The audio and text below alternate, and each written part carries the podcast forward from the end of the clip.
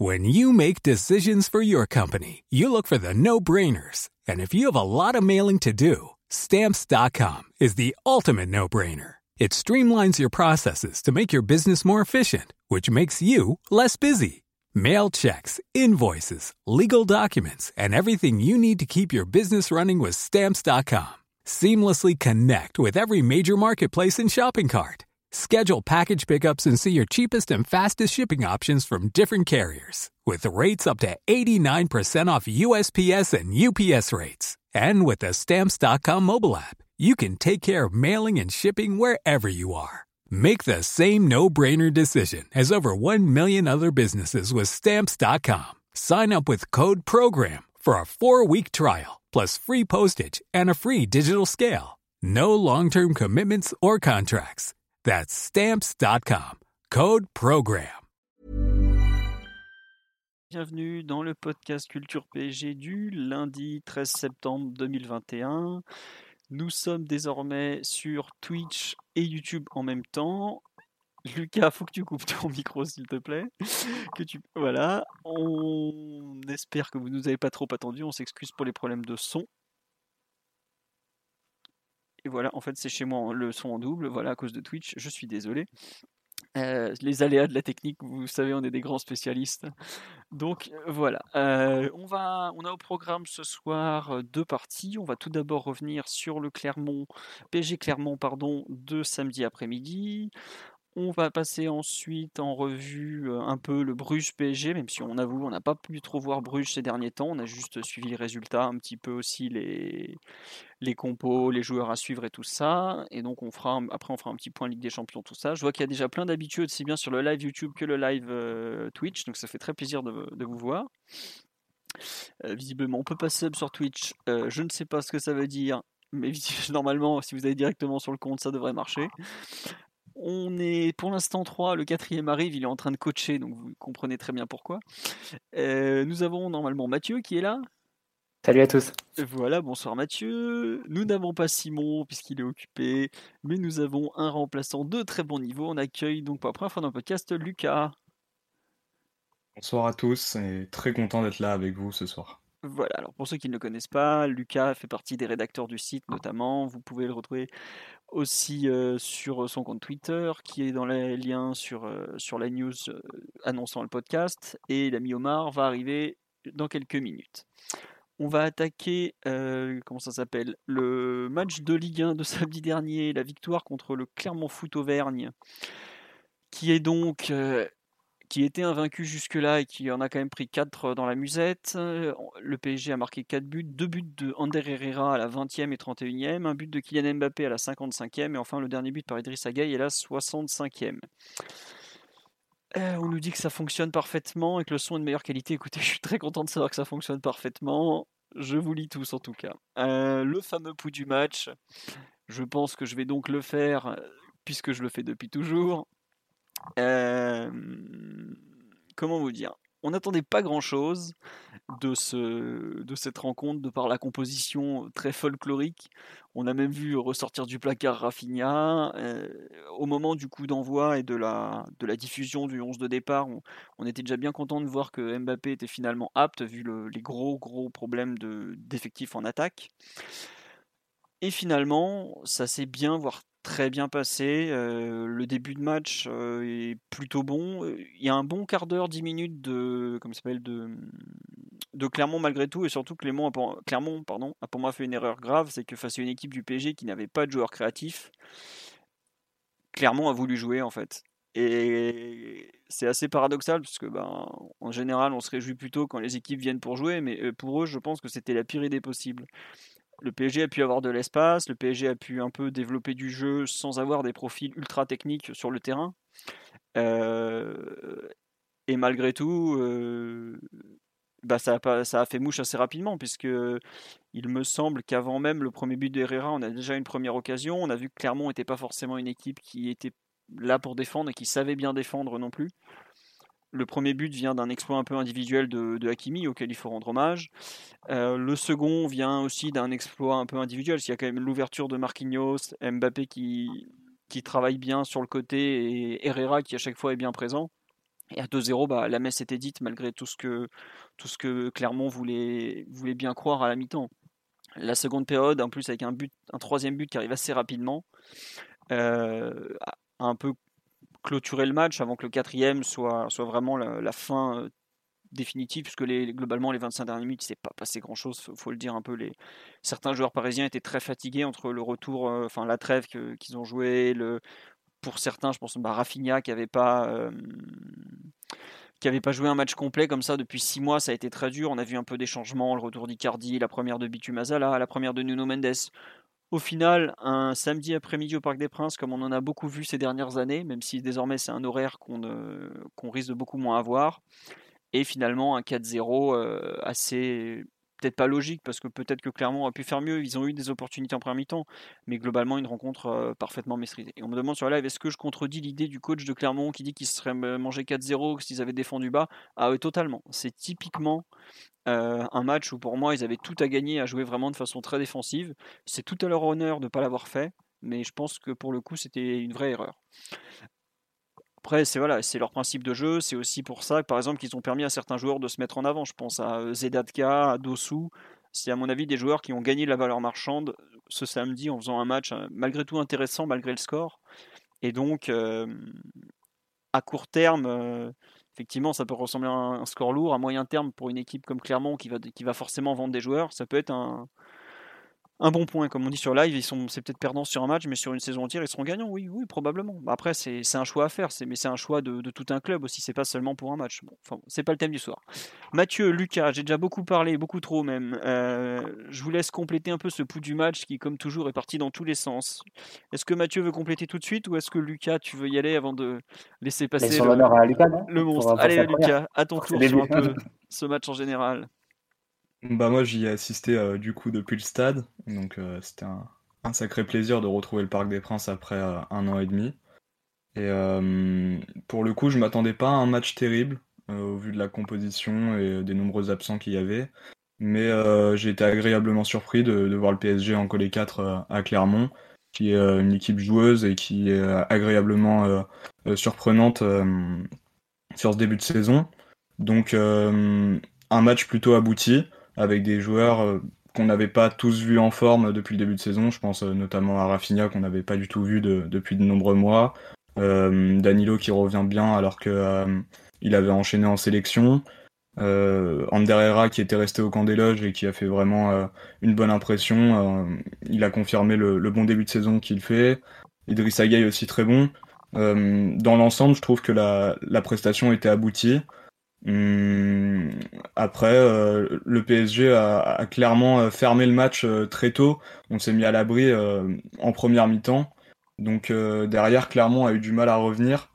Et forcément, comme tu disais, Philo, le, troisième but qui arrive assez tôt en, deuxième période cloue un peu le suspense. Et euh, voilà, dans l'ensemble, j'ai été euh, vraiment euh, surpris de manière plutôt positive par, par la prestation de l'équipe. Je pensais plutôt clairement aller pouvoir nous causer quelques soucis. Et au final, ça s'est avéré plutôt simple, un match maîtrisé. Ouais, juste pour compléter un peu ce que tu dis, sur le troisième but à la 55e, juste avant, de mémoire, il y a euh, Mbappé qui mange la feuille pour Rafinha, si je me trompe pas. Ou non, c'est juste après, c'est juste avant le quatrième, pardon, ouais. fond. Et en revanche, c'est vrai que tu dis clairement était assez inoffensif. Il faut quand même souligner qu'ils ont joué sans leur meilleur joueur du début de saison, qui est Mohamed Bayo, qui était en, Guinée au moment du, coup d'État, comme Hakimi, mais lui, ça l'a un peu plus perturbé. Il est, il est guinéen, donc on comprend que ça le touche un peu plus. Et il n'était pas du tout en, état de, jouer. Et pour eux, je pense que c'était une grosse perte parce qu'ils ont dû faire jouer Pierre Ivamel, qui arrive de Lorient, qui n'a pas mis un but en 2021, qui n'a pas joué une minute avec ses coéquipiers en match officiel. Ça a vraiment été une, quelque chose de très, très, très compliqué pour eux à gérer. Donc et moi on se rejoint sur l'aspect très positif et un peu inattendu. Mathieu, tu es d'accord avec cette, euh, vision ou pas? Bah, c'est, vrai que sur le papier, il y a pas mal d'ingrédients pour, pour en faire un match piège. Après, quand tu vois la compo, vous avez mis une compo expérimentale et c'est juste, mais malgré tout, il n'y a que des internationaux. Il y a une défense qu'on peut considérer comme la défense type du moment. Euh, d'autres titulaires aussi au milieu de terrain. Mbappé devant. Euh, je pense qu'on a aligné déjà, même dans des matchs de, retour de trêve, des équipes nettement moins compétitives. Je pense que ça permet de voir un peu la, densité et la profondeur de, l'effectif du PSG aujourd'hui. parce que même des joueurs comme, comme Rafinha, Draxler, qui sont un peu les, dernières roues du carrosse au niveau offensif, ça reste des joueurs d'un certain niveau et que tu peux malgré tout te payer le luxe d'aligner sur des matchs de, retour de trêve en ayant eu 15 jours de, de préparation pour ce match-là. Donc malgré tout, ça, ça te, ça te permet d'aligner quand même une équipe compétitive. Il n'y avait pas de jeunes sur, le, sur la pelouse au, coup d'envoi, il n'y avait pas de, joueurs qui faisaient leur début de, 19 ans. Bon, c'est arrivé en cours, de, en cours de rencontre, mais au moment où le score était, euh, était plié. Après, je vous rejoins un peu sur la, physionomie et sur le fait que, clairement, paradoxalement, il peut-être l'équipe qui a eu plus de ballons face au PSG cette année, euh, parmi nos adversaires. C'est l'équipe qui en a peut-être le moins, le moins fait en réalité. Euh, pour preuve, en plus, les, buts du PSG qui tombent sur des séquences où Paris, euh, sur, Clermont a plutôt le ballon, où ils essayent de se rapprocher un peu du but, et on prend le ballon et on envoie, on envoie en profondeur et, et, de façon un peu directe, et on arrive à les, à les cueillir comme ça. Ils connaissent pas la euh, spéciale Mbappé, ils sont promus en Ligue 1. c'est ça en fait. Ah ouais, mais après, quand tu vois le, quand tu vois le but de, bah, le but d'Mbappé forcément, mais aussi le but de, le deuxième d'Herrera, où Marquinhos a un peu toute la latitude. Ils viennent presser comme ça sur un, un ballon de Draxler qui, renverse vers, vers Hakimi. C'est un peu court, il y a un rebond. Donc il, il semble un peu confiant à l'idée de récupérer le ballon. Ils, montent le bloc et ils vont un peu presser, mais ils suivent pas vraiment leur effort. Marquinhos est libre pour, pour ensuite euh, déployer son, son ouverture et ensuite trouver Mbappé qui fait la différence sur un dribble qui est, qui est assez classique chez lui. Euh, mais ça a été assez récurrent tout au long du match. Ils ont essayé de jouer haut, mais Marquinhos a quand même eu pas mal de liberté pour envoyer des transversales, pour envoyer du jeu un peu, un peu long, un peu direct. J'ai souvenir de Herrera aussi qui tente un ballon assez, assez en première intention comme ça, vers, en profondeur vers, Mbappé. Il y a la passe de Draxler. Donc au final, j'ai l'impression que c'est pas tant l'idée d'ouvrir le jeu ou de fermer le jeu pour, Clermont, c'est l'idée qu'ils n'ont pas eu de, de plan. Euh, euh, peut-être qu'ils étaient un peu en entre-deux. Je ne vais pas être trop, trop sévère avec eux parce que malgré tout, il y a une différence de qualité qui fait que, quel que soit le plan de jeu que, choisit l'entraîneur, bon, tu, affrontes des, joueurs qui sont d'une autre classe, évidemment. Mais euh, moi, j'ai eu la sensation que ouais, ils voulaient peut-être euh, partir dans l'idée d'avoir le ballon, de jouer un peu plus haut, mais ils n'étaient pas forcément toujours très, très agressifs dans le pressing, très, euh, dans les temps sur le porteur. Et au final, Paris a pu marquer sans, sans faire énormément de choses on n'a pas été très testé sur, sur attaque placée, mais on a pu vraiment jouer dans, dans, un fauteuil en misant vraiment sur la vitesse de Mbappé, de, de Hakimi. Donc, euh, pour toutes ces raisons, ça a été un match très commode, peut-être plus que ce, que ce à quoi on s'attendait. Mais ouais, 3 points, 3 points qui font du bien, qui permettent de valider quand même un début de saison avec 5 victoires en 5 matchs. Euh, bon, ça permet de, de, voir venir avec, avant la réception de Lyon la semaine prochaine, évidemment, et cette semaine en, dans sa globalité qui va être la première semaine vraiment importante de, du début de saison. Alors, petit tour sur le live et beaucoup de réactions. Les Twitchers sont très contents qu'on soit sur Twitch, bah, tant mieux parce que c'est pas trop compliqué de notre côté donc on devrait s'en sortir. Euh, des remarques on dit Diallo a souffert face au Clermontois, oui c'était Dossou en première mi-temps qui a été très bon, qui l'a un peu fait souffrir, moins en seconde après parce que peut-être qu'il y avait aussi un peu de fatigue et il a peut-être mieux géré aussi son, l'espace qu'il lui laissait par exemple. On nous dit que Clermont, euh, Mathieu, tu disais Clermont est l'équipe qui nous a le plus pris le ballon, je confirme. Ils étaient à, on est à 52-48 en possession sur SofaScore. Les seuls qui mmh. étaient à peu près proches, c'était euh, le premier match à 3 où c'était 57-43 en faveur du PSG. Donc tu vois, finalement. La seconde mi-temps est notamment à leur avantage au niveau de la, possession, même assez largement. Euh, mais voilà, par exemple, avant le troisième but, il y a, des, il y a une séquence de, de longue possession de, de Clermont et il suffit d'un ballon, je crois que 60%, 60 à 40% si tu prends la première mi-temps, euh, de la fin de la, première mi-temps jusqu'au troisième but parisien de, possession pour Clermont, 60-40. Et euh, bah, il suffit d'un ballon un peu récupéré entre deux, euh, Draxler qui a de l'espace, Mbappé qui a de l'espace, et un ballon dans, les, dans le dos de la défense et c'est fini. Et tu ne rattrapes, plus, rattrapes plus Mbappé. Donc il y a peut-être un peu de, naïveté ou peut-être un manque de, je sais pas, de jusqu'au boutisme dans, leur plan de jeu, dans le sens où c'était, avaient de bonnes intentions, mais peut-être qu'ils l'ont ils l'ont pas poussé jusqu'au bout et ils ont laissé du coup des, des espaces que, bah, qui étaient faciles à exploiter quand, quand Paris n'est pas pressé et quand Mbappé a du champ. Ouais. Euh, on nous signale effectivement le fait que le match était très vivant. Oui, oui, pour un match du samedi à 17h post-trêve, on n'a pas souvent eu un, match de cette qualité. Je me suis pas si vous rappelez, avec euh, Tourelle, on avait eu notamment un, pareil, un carton, on avait mis, je crois, 5-0 à Amiens en octobre. Ça avait été un match horrible, il n'y avait pas trois passes d'affilée. Euh, euh, c'était un des premiers matchs de Moussa Diaby où il avait mis, je crois, une ou deux passes décisives. Bon, euh, Mbappé avait, nous avait gagné le match pratiquement. Je crois que même Rabiot avait marqué de la tête sur un corner. Je ne sais pas si vous vous rappelez, on met deux fois le même but sur corner. Enfin bref, j'ai comme ça des images de matchs de post-trêve absolument effroyables. Là, pour le coup, c'était effectivement plutôt une bonne rencontre. C'est au moins agréable à suivre. Après, comme tu dis, Mathieu, il y avait des, des choix tactiques de Clermont pas du tout adaptés. une question qu'on nous pose sur les deux buts d'Herrera. Tiens, bah, Lucas, je veux bien ton avis, toi qui étais au stade. Est-ce que tu penses que c'était le fait qu'il soit comme ça en train de rôder dans la surface Est-ce que c'est un vrai travail d'équipe et une consigne du coach ou est-ce que c'est plutôt un max de réussite Il est là parce qu'il avait décidé de suivre les actions et bim bim. Bah, pour le coup, depuis le début de la saison, je trouve qu'il suit plutôt bien les coups. Euh, peut-être parce qu'il euh, y a des absents euh, offensivement aussi. ça lui donne peut-être un peu plus de responsabilité, un peu plus d'épaisseur dans, dans l'animation offensive. Mais il, suit, il suit plutôt bien sur les deux actions. Hakimi fait la différence sur le premier but. derrière, ça lui, ça lui atterrit avec un peu de bol dans les pieds et il la pousse au fond. Euh, de la tête plutôt. Et le deuxième, euh, pareil, c'est Mbappé euh, qui fait qui fait l'exploit.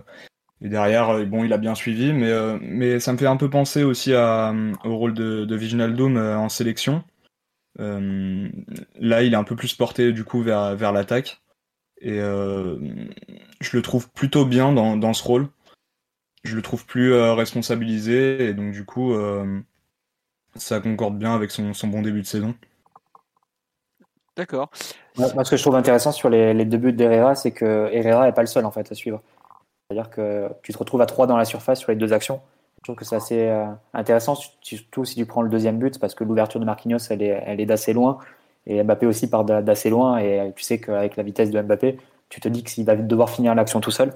Et au final, il se retrouve avec Rafinha euh, qui cherche dans la surface. Et au final, c'est contré par, euh, un Clermontois et ça, ça arrive sur Ander Herrera qui, qui ramasse.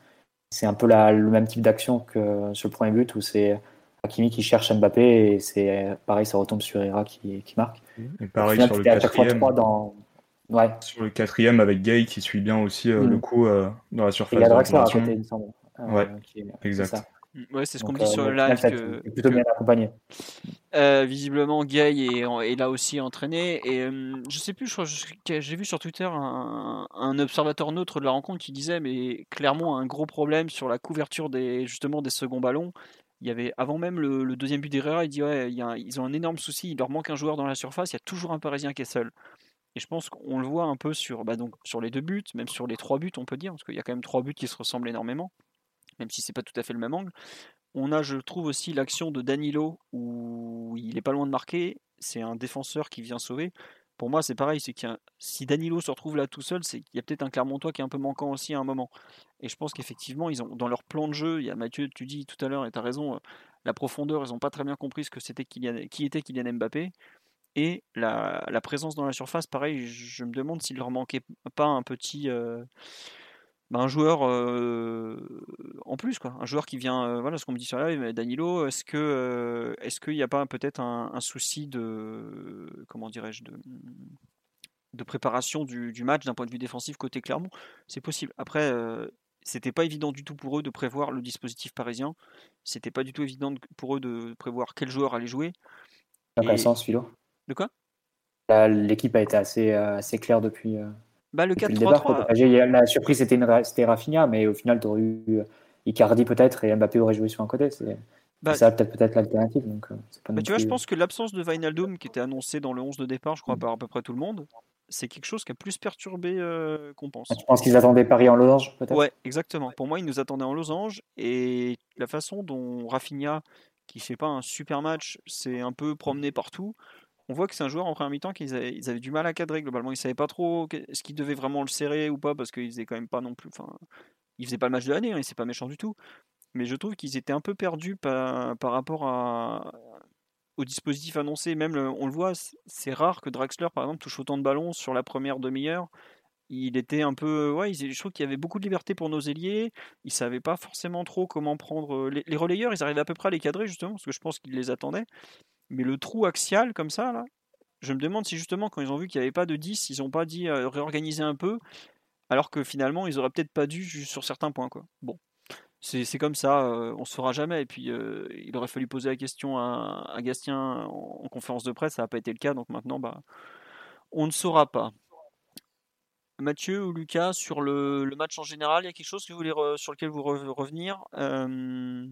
Sur l'animation Pour moi, le, double pivot de Clermont, qui a peut-être pas facilité les choses parce qu'on a rapidement pris les commandes dans le milieu. Moi, je trouve avec les, les trois milieux, Anderera, Danilo et, Gay, pour moi, ça, a rapidement joué de, de, manière à ce qu'on prenne la supériorité dans l'entrejeu. Et euh, avec des joueurs comme Rafinha et Draxler qui peuvent euh, facilement euh, venir renforcer l'animation axiale, ça, a peut-être posé quand même quelques soucis à la paire Gastien-Abdul Samed du côté de, de, Clermont. Donc je ne sais pas si c'était forcément un choix. Après, Gastien joue comme ça sur les autres matchs. Donc il n'a pas forcément adapté son dispositif au PSG. Après, euh, pour moi, ça, ça, leur a fait peut-être euh, un peu défaut. Oui, c'est possible. Après, sur le plan tactique et sur le plan de la maîtrise, le Paris a fait quelques, quelques ajustements durant le match. Au début, tu voyais Gay parfois revenir un peu proche des défenseurs, mhm. récupérer le ballon. En deuxième mi-temps, c'était plus Danilo qui se mettait carrément entre les trois centraux pour faire face aux deux, aux deux attaquants euh, de, Clermont. Bon, rien de révolutionnaire, hein. tout le monde fait ça, ce, type de, sortie de balle, mais voilà, c'est juste pour un moyen pour Paris d'asseoir un peu sa maîtrise et pouvoir faire tourner entre ses défenseurs et ses milieux sans être trop en, danger sur les, sur les phases de relance. Il y a eu peut-être un ou deux ballons perdus, notamment en première mi-temps, sur les phases vraiment de relance depuis le gardien, euh, qui ont contraint une fois Donnarumma à un dégagement un peu approximatif, une autre fois c'était un ballon perdu, je ne sais plus par Diallo ou par, par Kimpembe. Même l'initiation du, deuxième but, elle est intéressante parce que c'est, euh, on trouve un peu des schémas qu'on connaît, c'est-à-dire euh, le latéral gauche, en l'occurrence Diallo, qui essaie de trouver Draxler le long de la ligne de touche, dos au jeu.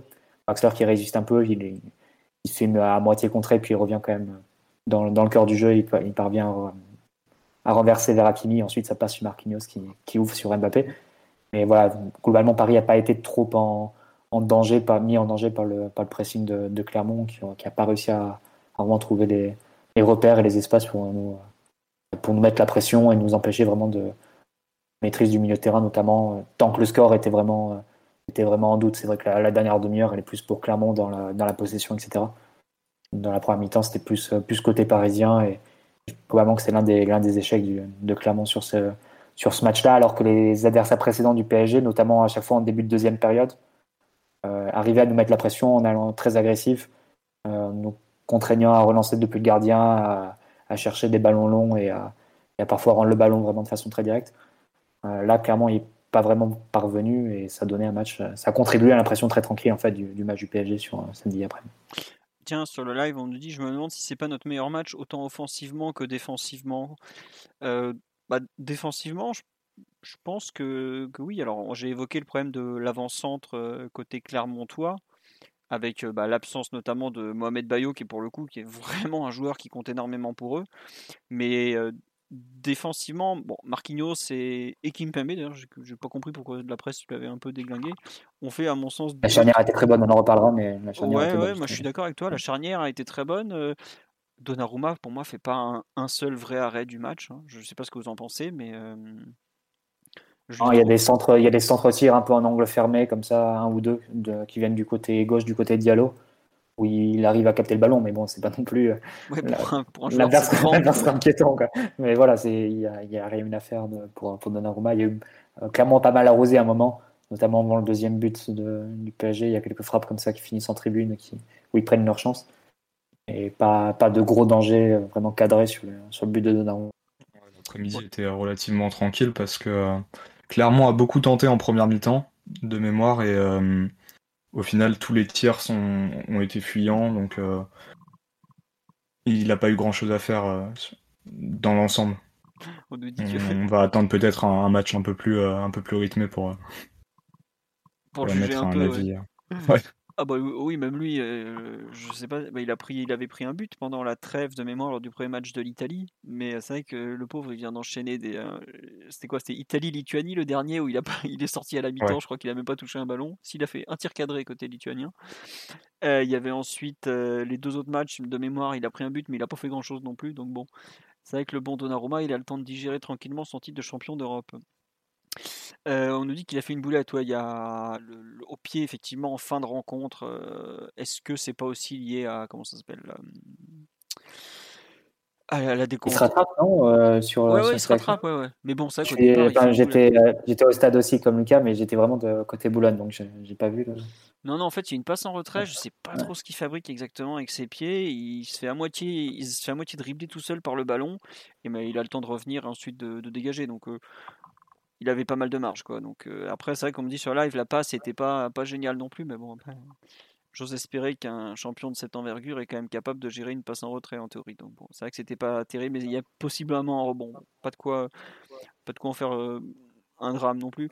Je sais pas ce que vous en avez pensé, moi je trouve que l'animation défensive globale est quand même plutôt intéressante. Je trouve que c'est la première fois, pas la première fois, mais euh, Danilo a plutôt bien protégé l'axe. Après, on sait que c'est un joueur qui est très à même de, remplir ce genre de mission.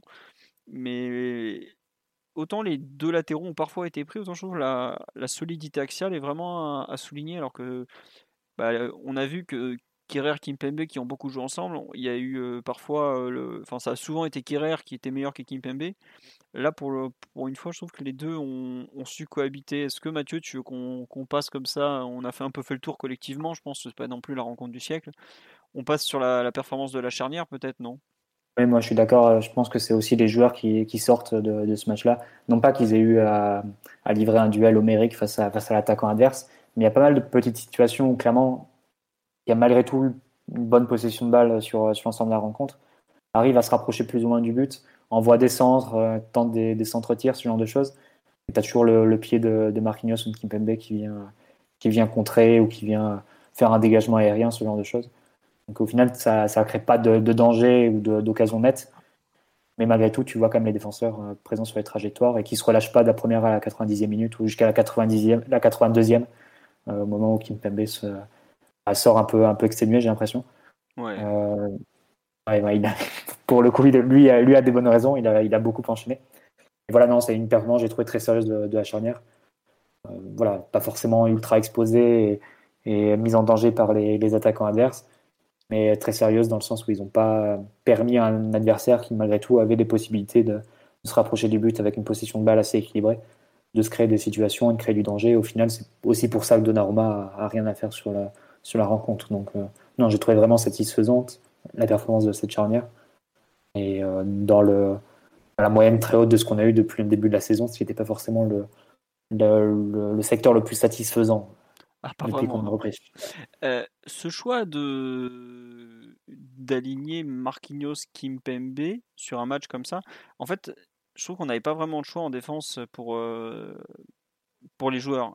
Surtout, euh, bon, Marquinhos, il est rentré mardi, il a eu le temps d'être prêt, hein, il est tranquille lui. Mmh. Mais Kimpembe, en fait, c'est soit Kimpembe qui a joué donc le mardi, je crois, ou le mercredi, je sais plus, qui effectivement avait un souci au tendon d'Achille et qui a fini peut-être un peu vraiment fatigué, ou soit Kerrer qui lui avait joué le mercredi ou le jeudi soir, euh, le mercredi soir en Islande. Donc euh, l'Islande, il euh, faut bien réaliser que c'est vraiment pas à côté, et qui en plus a eu un voyage retour compliqué. Après, le fait que Kim Kimpembe soit titulaire pour ce match, je ne sais pas forcément si c'est très bon signe pour lui par rapport à la Ligue des Champions. Est-ce que Pochettino va oser aller sur la tendance du début de saison ou est-ce que au contraire il va jouer la, la prudence de, de l'enchaînement des rencontres? Est-ce que Kimpembe peut enchaîner les deux gros matchs de la semaine? C'est un peu la question. Bah, c'est. Ouais, ouais. Dans tout... ouais. Sinon, ça sera Kerrer. Je pense que Kerrer, il a vu son début de saison, a eu la possibilité de monter un peu dans la hiérarchie ou de donner des gages de confiance. Donc, euh, probablement qu'il aura l'un des deux matchs, j'imagine. À part si Kipembe est en mesure d'enchaîner, ça, on ne le sait pas encore. Il faudra voir euh, le staff. Ouais. Oh, tiens, euh, je veux bien ton avis, Lucas. On me demande est-ce que Pochettino les a alignés aussi ce samedi, les deux, la Marquinhos Kimpembe, pour, pour un peu qu'ils reprennent des, des automatismes, des réflexes et tout ça? Ouais, justement, pour moi, euh, c'est un choix de, de, les, de les mettre euh, à Clermont pour euh, les reconduire peut-être face à Bruges et donner un peu de rythme parce que forcément Kipembe lui a joué les trois matchs et a fini un peu essoré avec la France. mais comme tu l'as dit, on était un peu contraint de l'aligner d'une certaine manière et Marquinhos lui été suspendu. donc du coup il a, il a pas joué, il est revenu un peu en avance. ils savent toujours pas s'il est suspendu. Euh. ils savent toujours pas s'il est suspendu ou pas au Brésil. Pour ceux qui n'ont pas suivi, attends, je me permets de te couper.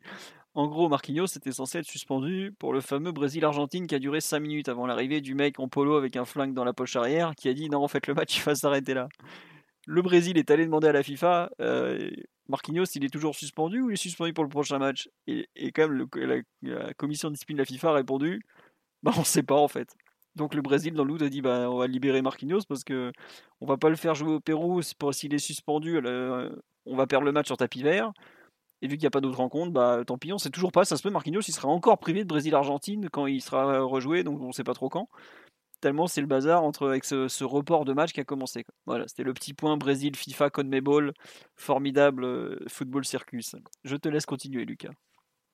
Non voilà je disais que euh, pour moi, c'est peut-être un choix de, de Pochettino de, les aligner face à Clermont en, vue de, prendre un peu de rythme et travailler les automatismes pour la, semaine qui s'annonce. Euh, la première grosse semaine avec euh, le retour de la Ligue des Champions face à Bruges et puis euh, Lyon. Sans doute que Kipembe aura peut-être du temps de, jeu en alternance avec, avec Kerrer parce que il est quand même bien, bien lessivé avec les trois matchs. Lui, il n'a pas soufflé avec l'équipe de France, contrairement à d'autres. Donc euh, ça m'étonnerait qu'il ait les, 90 minutes sur les deux matchs. Ouais, après c'est vrai qu'il a beaucoup joué en équipe de France, mais je sais pas si vous vous rappelez, il n'avait pas joué à Reims euh, avant la, la trêve. Enfin, il avait joué 20 minutes à la fin on va voir un peu ce que ça donne sur la durée. On me dit que je suis fan de Stéphane Guy, mais évidemment, l'immense Stéphane Guy, c'est saillie de, de gaulliste au début, au coup d'envoi des matchs, Enco.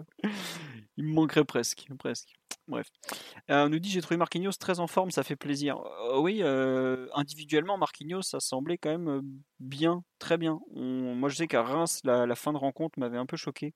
Je l'avais trouvé vraiment à, l'agonie physiquement, en train de piocher. Bah, C'était son, premier match de la saison je sais plus s'il était rentré en jeu contre Strasbourg, enfin bref, peu importe.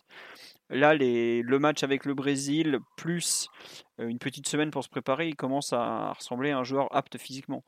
Et globalement, sa, fin de première mi-temps, il est, où il est absolument partout, il couvre la profondeur, il couvre les centres. Euh, il, y a des moments, il y a un moment, il gère même un duel un peu excentré dans la surface. Euh, impressionnant. Son meilleur match depuis fort fort longtemps. Ça fait plaisir de le voir dès le mois de, bah, dès la mi-septembre pratiquement à ce niveau-là. Il faudra espérer qu'il n'ait qu'il pas de soucis musculaires au cours de la saison parce que malgré tout c'est un, joueur qui est plus fragile qu'on ne l'imagine, qui a quand même euh, un peu le, je pas dire le syndrome Thiago Silva, mais en général, Marquinhos, il y a au moins une blessure musculaire par saison.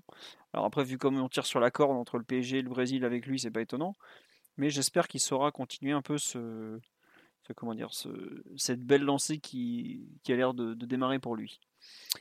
Sur le live, on me parle, oui, Marquinhos très en forme, ça je suis bien d'accord avec vous. J'ai l'impression que je ne sais pas si le live marche encore chez moi, bon c'est pas très grave, on va reprendre. Euh, on me parle du match de Diallo, qu'est-ce que vous en avez pensé? Parce que euh, certains disent qu'il a été très en difficulté en première période, d'autres que finalement il a surtout été en... il a surtout du mal offensivement. Qui veut Mathieu ou ou comment dire, ou Lucas, pardon, j'ai pas l'habitude de t'avoir dans le podcast, je cherchais ton nom, euh, qui veut euh, un peu se parler du match de, ce bon Abdou, côté gauche encore une fois? Ah, C'est toujours un peu la même chose euh, depuis le début de saison, c'est un peu étonnant des fois les, difficultés qu'il a sur le, sur le plan défensif. C'est pas forcément un aspect qui nous inquiétait quand, quand on l'a aligné l'an dernier, la saison dernière. donc c'est vrai que c'est un peu étonnant de le voir parfois en retard sur la distance de marquage, laisser beaucoup d'espace à son à son vis-à-vis, permettre de, bah, de le mystifier ou ensuite de trouver des, possibilités de centre en retrait ou de, ou de, de possibilités dans la surface de, parisienne. C'est un peu étonnant. Et ce qui est encore plus étonnant, c'est que j'ai l'impression qu'il ne défend pas toujours les mêmes situations de la même façon. C'est-à-dire qu'il y a des duels qu'il va très bien gérer, il va être euh, vraiment à temps et, et, au contact, et d'autres sur des situations un peu analogues où il va, il va se retrouver assez loin forcément à la merci de se prendre un grand pont, de se prendre un dribble ou de, de carrément laisser la possibilité à l'adversaire de, trouver un centre dans la surface. Donc, euh, c'est vrai que c'est un peu étonnant sur le plan défensif ce que, fait Diallo. Euh, après, sur le plan offensif, on, sait, on sait que c'est pas un joueur qui va, pousser ses actions, dribbler, etc. Bon, sauf sur euh, la fameuse crise de technicité à la fin du match qu'on l'a vu faire sur les dernières minutes samedi. Mais euh, moi, c'est plutôt le, côté, le côté défensif qui m'interpelle. Parce qu'offensivement, tu peux dire que voilà, tu as, as, de l'autre côté, tu peux considérer que tu gardes ton, ton latéral limite comme troisième central ou bah, comme il a une bonne technique, tu peux l'utiliser dans la construction en sécurité derrière les, des joueurs qui vont prendre plus de risques devant, devant lui. Mais euh, côté défensif, c'est peut-être ça qui est le plus, euh, le plus gênant. Et tu as juste l'impression que c'est ce côté, son côté, qui est le, le, côté que visent et les adversaires à raison depuis le début de saison. Donc euh, ouais, c'est, c'est, un peu étonnant. C'est, j'ajouterais que Nuno Mendes est rentré milieu gauche sur le match de, de samedi. Donc est-ce que lui aussi est vraiment prêt à jouer de défenseur à 4 dans, latéral gauche d'une défense à 4, notamment sur le plan défensif ça, on va voir un peu ce qu'en pense le staff. Est-ce que c'était juste ponctuel pour les, pour euh, les, cinq, les cinq dernières minutes, les cinq premières minutes sur, sous maillot du PSG pour pas trop le fatiguer C'est vrai qu'il avait, avait eu beaucoup de, temps de jeu durant la trêve aussi. Euh, mais il était revenu tard. Donc il faudra voir un peu ce qui se passe hein, sur le côté gauche. C'est sûr que c'est le, poste sur le papier où il y a le plus d'incertitudes et le, plus de questionnements sur le rendement des uns et des autres. Donc il euh, faudra voir comment, comment ça évolue. Mais moi, pour en revenir à Diallo, j'ai pas une nouvelle fois un match pas forcément très rassurant. Et je sais pas, j'ai. Je trouve en fait bizarre en fait l'écart dans ses performances et l'écart dans la gestion de ce qu'il peut faire à l'intérieur d'un match. Euh, à la fois, tu te dis que ça doit être une sécurité défensive et d'un autre côté, tu le vois régulièrement pris dans des, dans des duels un contre un. Donc, ouais. Il faudra voir la Ligue des Champions, ça fera, ça fera office de révélateur sans doute. Il voir aussi face à, face à une équipe offensive comme Lyon ce week-end. Le début de saison n'est pas forcément très, très engageant, très encourageant juste pour compléter sur ce que tu dis, effectivement, on peut derrière gauche, c'est très bizarre. Il a fait un inter... Bah, il est retourné dans l'axe avec le Sénégal. Il a été très bon pendant la trêve. Les deux matchs avec Koulibaly, c'est bah, un des points forts du Sénégal. Il me semble qu'ils n'ont pas pris le moindre but. Euh, et ça, effectivement. Et il joue axe gauche, du coup. Et il joue axe gauche avec Koulibaly qui est axe droit. Et Koulibaly axe droit, ok. Voilà. Alors que Koulibaly à Naples joue axe gauche aussi. Bien sûr, axe gauche historique. Voilà, c'était une des questions euh, avant qu'il. Enfin, quand on, l'envoyait à Paris dans diverses rumeurs. Et visiblement, ils ont formé une très très bonne paire tous les deux. Lucas, sur un peu la façon de, sur le, les matchs de Diallo, ce que dit Mathieu, sur un peu le fait que on sait jamais trop sur quel pied danser. Tu, retrouvais un peu ça? Est-ce que du stade, on le ressent, ce, sentiment d'un joueur dont on sait pas trop à quoi s'attendre, même en direct? Ouais, je suis globalement du même avis que Mathieu. on ne sait pas trop à quoi s'attendre là avec Abdou Diallo sur le début de saison. Euh, surtout que il y a des situations où on l'avait vu plutôt euh, plutôt à l'aise en, fin de saison dernière. Et là euh, un peu en, en déca c'est en fait t'as as vraiment un écart entre ce qu'il peut proposer sur certaines séquences et sur d'autres où il se met quasiment en danger tout seul euh, et il a laissé place quand même à pas mal d'opportunités euh, côté euh, Clermontois. tu avais plusieurs centres en première mi-temps qui bon, sont des centres opportunistes qui trouvent pas preneur, fort heureusement pour nous, mais, mais notamment avec Mohamed Bayo du coup qui aurait pu apporter cette présence qui, qui s'est fait ressentir ce, ce, manque de présence dans l'axe côté Clermontois. Mais, mais ouais, Abdou Diallo pas terrible sur cette première mi-temps. en hein deuxième, un peu mieux. Euh, On t'entend, Omar. Vas-y, Lucas, continue. Ouais, en deuxième mi-temps, un petit peu mieux. une scène de vie incroyable chez Omar, mais on va couper pour l'instant. en deuxième mi-temps, un petit peu mieux. En première mi-temps, en, difficulté, pour résumer. Euh, euh, d'autant plus que ouais, il y a eu quand même pas mal de situations qui sont venues du côté gauche. Euh, et on, il a quand même ce mal, euh, cette difficulté à gérer la profondeur euh, comme Kipembe. Donc ça force Marquinhos aussi à compenser vachement dans l'axe gauche. Très bien. on accueille Omar, donc qui vient d'arriver, qui a fini avec sa séance de coaching du lundi. Bonsoir Omar. À tu es là? Il passe sur du coaching de, je suis là. à domicile maintenant. je que c'est moi qui me fais coacher à la maison. ne t'inquiète pas, tu n'es pas le seul. Bref, on était en train de parler du match d'un certain Abdou D, arrière-gauche de fortune, euh, où Mathieu dit, et, Lucas euh, et Omar, il veut passer directement derrière en fait. Depuis quand est son joueur fétiche. Il a fait le timing de son intervention juste pour passer pour le non, non, mais Omar, je sais, bah non, je sais plus si tu l'avais vu finalement en sélection. Ce que je disais, ouais, c'est qu'en sélection, dans l'axe, il a fait un, très bon intermède. Il a, le Sénégal a pris un penalty. Ils n'ont pas gardé leur but, euh, comment dirais-je, invaincu, inviolé, pardon, pendant deux matchs, mais euh, ils, ont, ils ont quand même fait de bons résultats. Euh, sur un peu les difficultés d'Abdou au poste derrière gauche, on a l'impression que du, bah, d'une action à l'autre, parfois, c'est pas le même joueur. Tu, qu'est-ce que tu en penses? Tu es aussi sur cette ligne? Tu penses que c'est un joueur qui manque peut-être de continuité à ce poste? C'est un joueur qui apprend encore? C'est un joueur qui cherche des repères? Qu'est-ce que tu, qu'est-ce que tu en penses, mon cher Omar? Pense que tu as globalement répondu à, à l'ensemble des points qui, qui, peuvent prêter à, à des discussions sur, sur la version d'Abdou Diallo en latéral gauche. c'est assez paradoxal parce que c'est un joueur peut-être beaucoup plus aventureux que, que ce qu'on aurait pu en penser. Euh, ben, de tradition, un défenseur central, ça monte pas beaucoup quand c'est latéral. Ça s'occupe de, bah, de, bien, de bien resserrer la ligne de 4 et ça ça provoque pas beaucoup. Ben, Diallo, c'est un peu le contraire. Enfin, il, il a des gestes euh, d'une technique vraiment vraiment très très fine. Bah, forcément, on a tous en tête la, la série de dribbles qu'il a faite euh, près du poteau de corner qui qui galvanise un peu ce, le, ressenti sur son match global. Mais ouais, il y a quelques hésitations défensives. Après, j'arrive, j'ai du mal à me dire, je sais pas si ça lui incombe totalement, si c'est du fait que ben, nos, nos ailes sont tellement dégarnies que tu te tapes des 1 contre 1 et pour le coup, lui, il avait euh, le Clermontois le purement sur son côté, euh, ça te permet pas de rentrer euh, directement comme il le faut dans tes minutes et, tu perds un duel puis deux, puis tu es hésitant et, tu te retrouves à faire un match ben, quelque peu inabouti, ou si c'est vraiment ben, au final euh, une, grève qui ne peut pas se faire. on peut pas transformer totalement la, la nature de ce joueur en en faisant ben, un latéral qui nous a dépanné pendant, pendant plusieurs mois. C'est sûr que ça fait, à vrai, dire, maintenant depuis, depuis mars-avril qu'on le voit assez régulièrement à ce poste.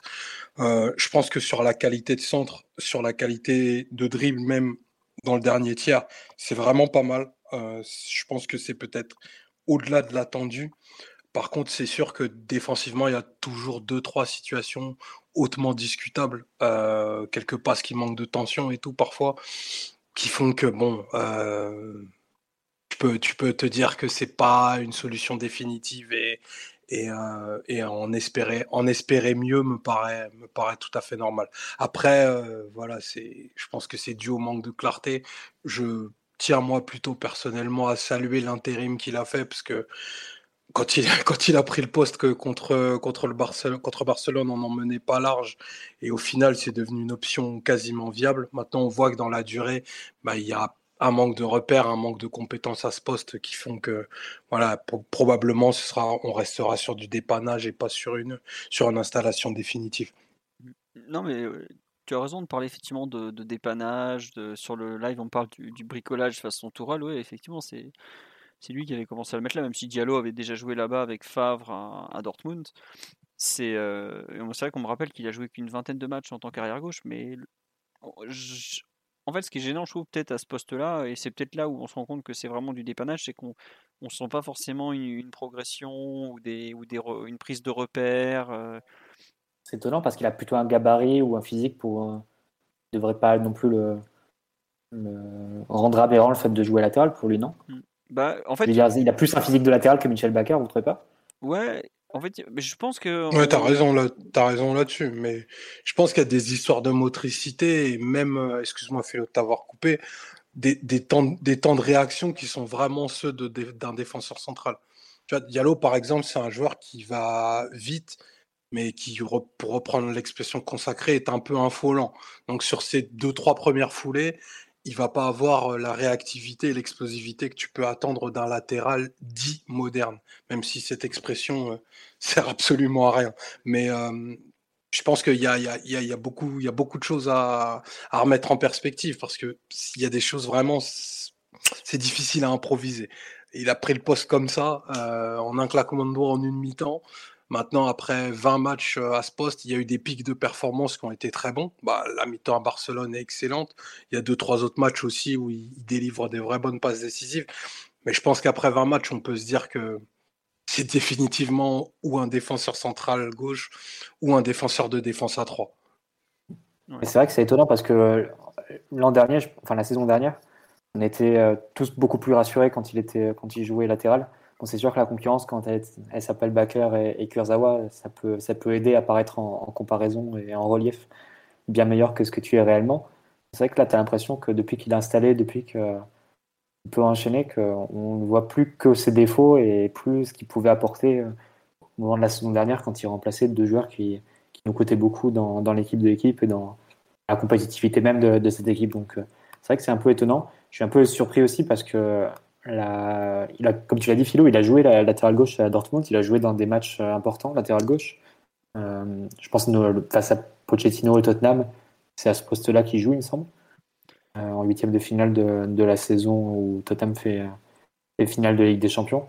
Ouais. Donc, en théorie, je ne dis pas qu'il devrait être un, habitué du poste ou quoi, mais au moment, tu es censé gagner un peu, un peu en habitude, du moins en assurance, du moins pour, voilà, pour, pour pour régler et assurer les affaires courantes, on va dire. Notamment pour les matchs de, championnat pas très, pas très excitants et, qui ne demandent pas beaucoup en termes de performance. Donc euh, c'est vrai que c'est un peu étonnant de le voir à, ce niveau-là, de le voir autant en difficulté face à des adversaires qui décident de, vraiment de cibler son côté. Alors que tu peux dire que de l'autre côté, bah, tu, vas, tu vas jouer côté Hakimi qui est tout le temps devant et qui n'a pas forcément l'habitude en plus de, jouer à 4 derrière. Donc c'est vrai que c'est.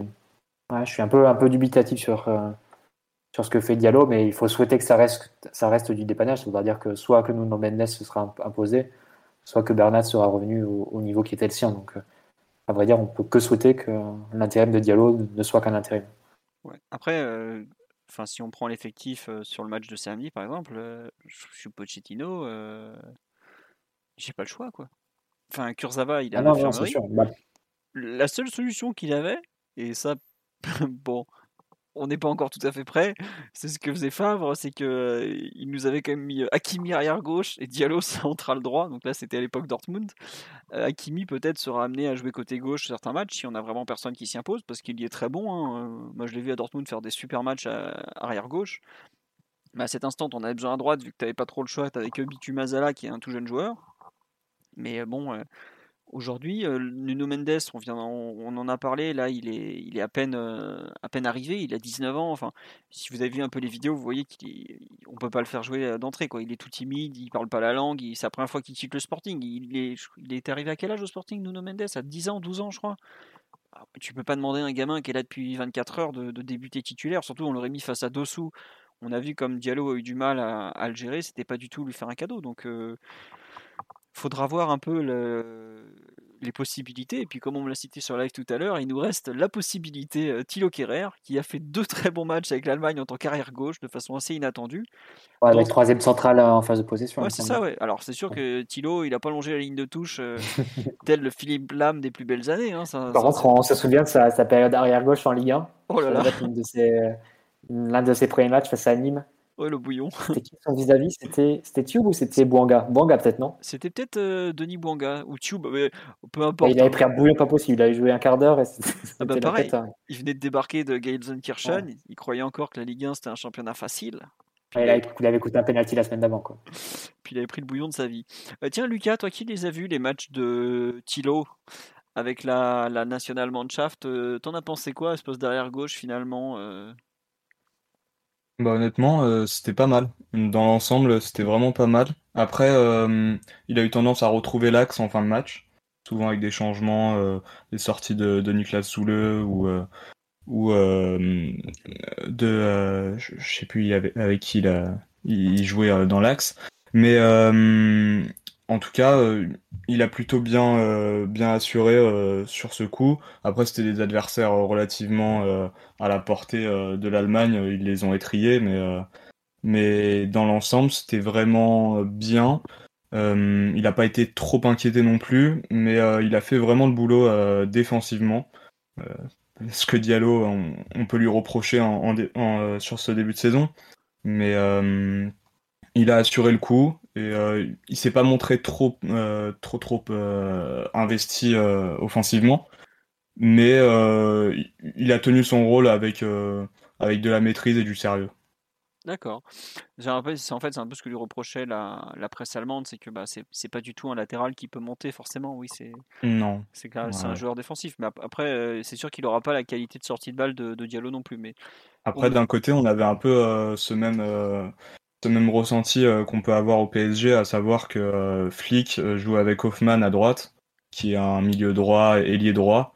Euh, ce qu'on a un peu avec Hakimi, et euh, lui qui était euh, côté gauche et qui venait parfois par séquence rejoindre l'axe, et donc du coup on retrouvait une composition avec trois défenseurs, et ça permettait à Hoffman de, de monter plus facilement. Les offensifs passaient principalement par la droite, alors que Kerrer se contentait de, de défendre dans son, dans son couloir à voir si, le, si Pochettino veut s'inspirer de ça à moyen terme. Mais c'est comme on me dit sur le live, s'il ne l'a pas fait en Ligue 1, il n'y a pas de raison qu'il fasse un truc pareil en Champions League dans, dans trois jours. Deux jours, pardon.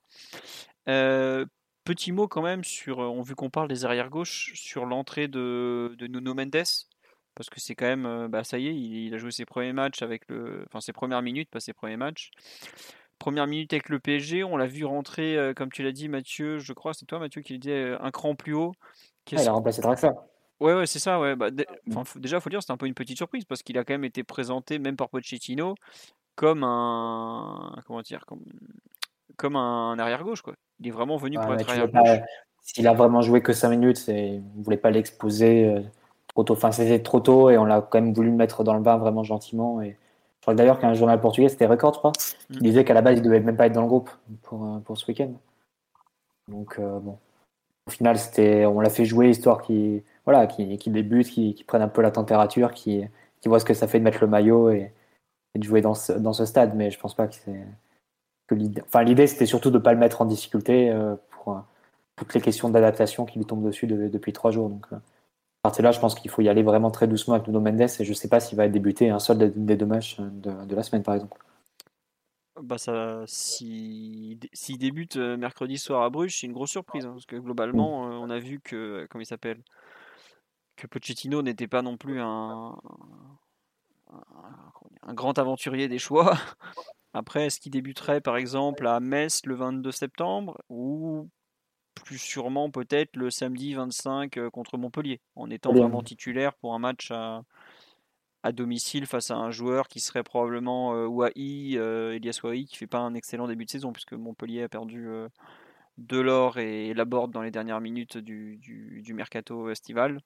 Peut-être qu'on on se, dirige peut-être plus sur ce genre de début tout en douceur, sachant que Kurzawa normalement a réintégré l'entraînement ou est en passe de le faire, donc il est censé, ils sont censés se partager du, le temps de jeu désormais. Et puis non, je pense pas que je pense pas que Kurzawa partagera quoi que ce soit honnêtement. son, fil, son fil Instagram peut-être. Mais euh, euh, plus sérieusement, Nuno, il relève pas de, de blessure d'assez récemment par hasard? Si, si, Jordan nous l'avait dit euh, en juillet, il me semble, ou cet été en tout cas. mais il avait joué, avec, il avait joué avec le Sporting en, au Portugal. Oui, après, c'était pas récent, récent, mais c'était pas. Il avait joué juste avant de partir. D'accord. Et de mémoire, il a joué deux des trois matchs du Portugal. Le deuxième contre le Qatar, il est titulaire, mais c'était limite un match d'entraînement. Et ensuite, non, non, il a joué les trois matchs. Il a joué 28 minutes le premier contre l'Irlande, 81 euh, contre le Qatar et encore 20 minutes contre l'Azerbaïdjan. Mais pareil, autant le premier match était un vrai match, autant les deux autres, bon, Azerbaïdjan et Qatar, bon, je ne veux pas me fâcher avec euh, toute une partie de la population mondiale, mais c'était pas, c'était pas génial, génial. Enfin, c'était pas du, très haut niveau. Quoi. Bon. Le petit Nuno a eu des, débuts assez tranquilles. On, ne reparlera pas du fameux corner, mais bon, c'était quand même. On peut parler de, bien si on parle de son corner, on parle aussi de celui de Mbappé que extraordinaire. Il était mieux frappé que celui d'Mbappé pour le coup de Mendes. Tout à fait. Euh, oh, le live est, bouillant euh, sur le, match de Ashraf Hakimi. Bah, ça tombe bien parce que je voulais justement en parler du match de notre arrière droit marocain qui s'est encore montré, il euh, bah, faut le dire, exceptionnel offensivement. Enfin, c'est un joueur. Euh, chaque match, c'est un régal. Quand il commence à monter, je plains l'arrière gauche en face, honnêtement.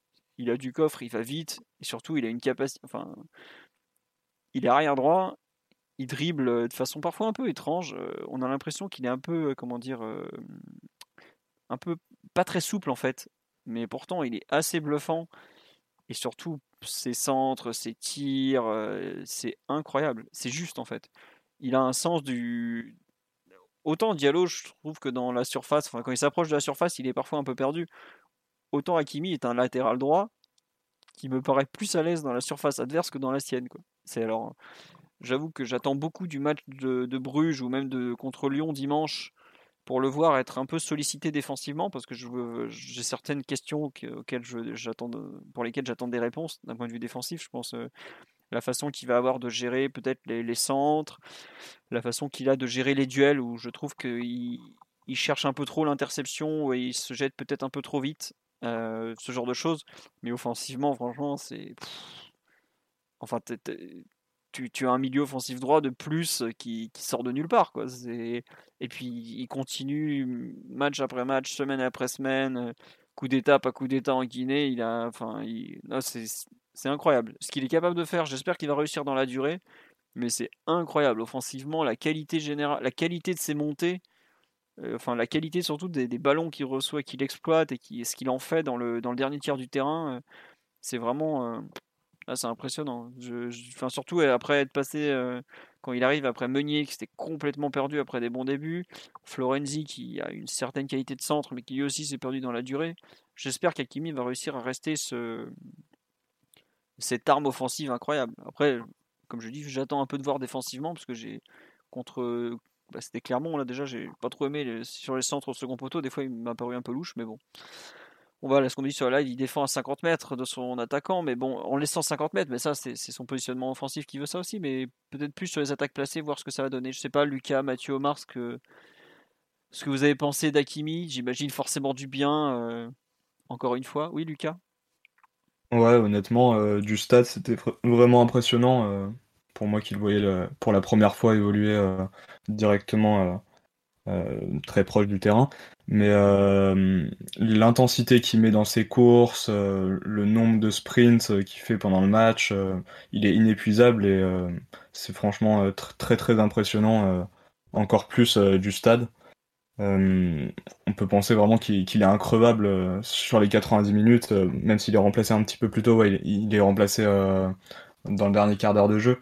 Mais euh, ouais, les 75 minutes de jeu qu'il fait euh, sont vraiment bluffantes euh, du point de vue offensif, encore plus quand les, les offensives du côté de Clermont sont principalement passées par le, le côté de d'Abdou Diallo. lui a, a, pu vraiment profiter de son couloir pour monter, apporter le surnombre. Et c'est avec lui d'ailleurs que on s'offre l'ouverture du score.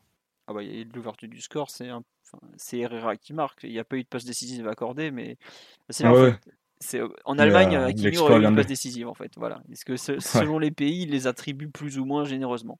En France, quand il s'agit du PSG, c'est des Raffini, mais euh, dans d'autres pays, Hakimi aurait eu une passe décisive. C'est un euh, vrai symbole ce but de, de, son style en fait, parce que on l'a vu déjà sur les premiers matchs, pas forcément un latéral qui centre de loin ou euh, voilà, qui va, prendre, euh, enrouler des centres, faire Alexander Arnold ou ce genre de choses. Euh, par contre, c'est un joueur, quand tu arrives à le mettre un peu, un peu lancé ou avec un peu de champ, il arrive à se séparer de son vis-à-vis très facilement, pousser un petit peu le ballon et en enchaînant à une vitesse très, très rapide. Et ensuite, mettre beaucoup de puissance dans son tir, dans sa frappe, pour trouver un partenaire ou pour mettre en grande difficulté la, défense qui, doit, qui se retrouve à repousser un centre qui arrive très vite. Donc euh, voilà, c'est vraiment son style de, de, puncher plus, de, plus que de centreur euh, qui va, va trouver un numéro 9 classique dans la surface de la tête. C'est euh, c'est un, un contre-attaquant et c'est un style qui, qui, se marie très bien avec ce que, ce que fait un peu le PSG. Et au fond, tu vois sur un match comme celui-là, comme celui de samedi, où Clermont te laisse beaucoup d'espace, à quel point avoir Hakimi et Mbappé dans ton équipe, c'est absolument vital. Et c'est deux armes qui sont peut-être dont on parle peut-être pas assez vis-à-vis de la Ligue des Champions. On parle beaucoup de Messi, on parle beaucoup de Neymar, et c'est légitime. Et quand tu affrontes des équipes qui partagent la possession avec toi, qui vont avoir des moments même de domination et qui vont te mettre dans ta surface, avoir ce type de joueurs que tu peux lancer très facilement en profondeur, qui vont aller en percussion en, défiant leur vis-à-vis, leur un contre euh, et à partir de là créer du danger et créer très souvent des, situations de but ou d'occasion. Ah, c'est une valeur inestimable. Et pense que Hakimi, pour le coup, on, le voit déjà en Ligue 1, mais j'ai pas trop doute qu'on le verra aussi dans des plus gros matchs. Il vaut euh, chacune des, pièces que tu as mis sur lui euh, cet été. Puis il y en a quelques-unes des pièces. Parce que pour 60 millions, ça en fait des pièces, hein, je peux vous le dire.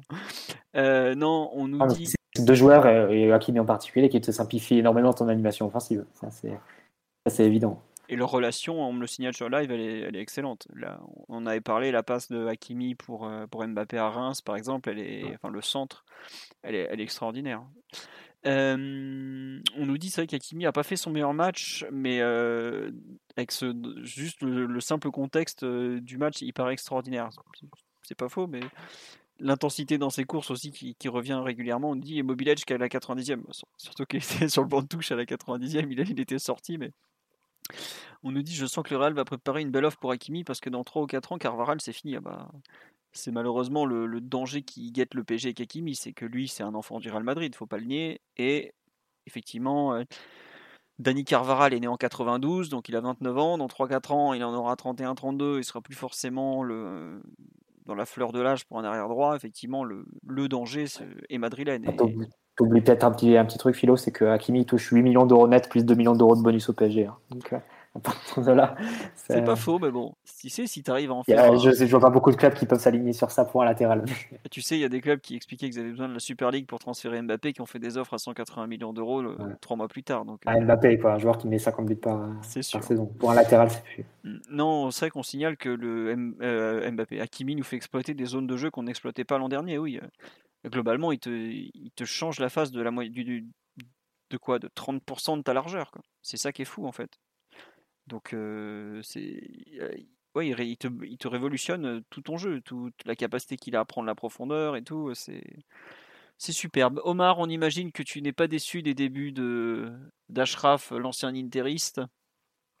Non, non, non, bien sûr, ben, je, rejoins et souscris totalement à tout ce que vous avez dit, notamment Mathieu, quand il disait qu'il valait chacune des pièces qui ont été investies sur lui. Bien sûr, c'est un joueur tellement, tellement électrique qui a une telle envie d'être d'être décisif dans chacun de ses gestes que forcément tu, tu, tu crantes, tu crantes ta menace offensive pardon comme, comme très peu de joueurs peuvent te l'offrir aujourd'hui. En tout cas, en arrivant lancé, je ne sais pas s'il y a une plus grande menace qu'Akimi aujourd'hui au monde. clairement, il a une puissance absolument dévastatrice. Il a suffisamment de flair pour être anormalement souvent dans les bonnes zones pour un, pour un défenseur.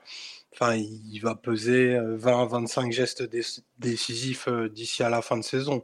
Ça, c'est quelque chose d'absolument hors norme. Et dans la quête euh, que l'on mène, il va forcément être fondamental. Surtout que, au final, Hakimi, c'est un joueur qui a pas encore de, de, de grand vécu en Ligue des Champions. Euh, enfin, ceux qui ont, pu suivre euh, l'Inter se, souviennent d'une deuxième mi-temps absolument terrible qu'il a fait à, Dortmund. Ou d'ailleurs, je crois qu'il joue à gauche ce match-là. Je dis de mémoire, mais il me semble, pour, pour, ceux, pour ceux qui ont l'occasion de. l'occasion quand il jouait à Dortmund, tu veux dire? Ouais, la deuxième. Non, il jouait à droite avec Sancho. C'était à droite, c'est à droite avec Sancho, pardon. Alors, euh, à droite avec Sancho, c'est un, c'est un récital. Clairement, il y a tout ce que Hakimi est capable de faire euh, en termes de vélocité, de, de, de, d'efficacité. Il y a vraiment tout dans cette deuxième période. Et, j'invite ceux qui ont l'occasion à vraiment le voir. Donc, euh, j'ai hâte de le voir faire ses vrais grands débuts en tant que titulaire dans, ce, dans une équipe qui aspire à remporter la Ligue des Champions. Je pense qu'on n'est pas au bout de, de, nos surprises avec, avec ce bon Ashraf le match que Omar cite, ça doit être euh, novembre 2019. C'est ça. Cinquième journée de la phase de poule. Je crois que l'Inter mène 2-0 ou 2-1 et perd 3-2, c'est ça? Et ça finit à 3-2. Il y a 2-0 à la mi-temps. Euh, Favre réorganise l'équipe. Je ne sais pas ce qui s'est passé, mais il a clairement gagné la mi-temps. Et euh, ce que font Sancho et, et Hakimi sur le, sur le côté, c'est une désintégration totale d'une équipe comme j'en ai rarement vu. Donc, j'espère qu'il en sera capable avec Mbappé et les autres. Ce, serait de bon augure. Bah, c'est vrai qu'on nous signale sur live qu'il aura normalement un certain Lionel Messi pas très loin de lui. Pour combiner prochainement, ça va, il y a pire partenaire. Hein, donc euh, c'est pas trop mal tout ça. Je pense qu'on a fait le tour sur Hakimi, puisque bah, on attend de le voir maintenant en Ligue des Champions, voir s'il est capable de faire les, mêmes matchs qu'en Ligue 1. bon, est-ce que Bruges sera le plus grand test On va voir. Euh, on va peut-être pas faire tous les joueurs, tous les joueurs non plus, même si c'est vrai qu'on pour l'instant on était parti pour. au milieu de terrain, il y a un joueur que vous voulez mettre en avant, plutôt le, le double buteur attaché de presse, attaché ministériel. Ander Herrera, le simple buteur Idrissa Gueye, le, retour du, du menhir de Porto dans le 11 de départ de, est-ce qu'il y a un, des milieux de terrain que vous voulez citer, euh, vous voulez, dont vous voulez parler, pardon? Est-ce qu'avant est qu'avant d'individualiser les choses, on peut dire que globalement, le milieu de terrain a fait un très bon match? Tu peux dire ça. Tu as le et, que, et, que c'est suffisamment rare pour être noté. Sans Verratti, j'entends. Euh, bah, tu sais quoi? Moi, je vais prendre Danilo.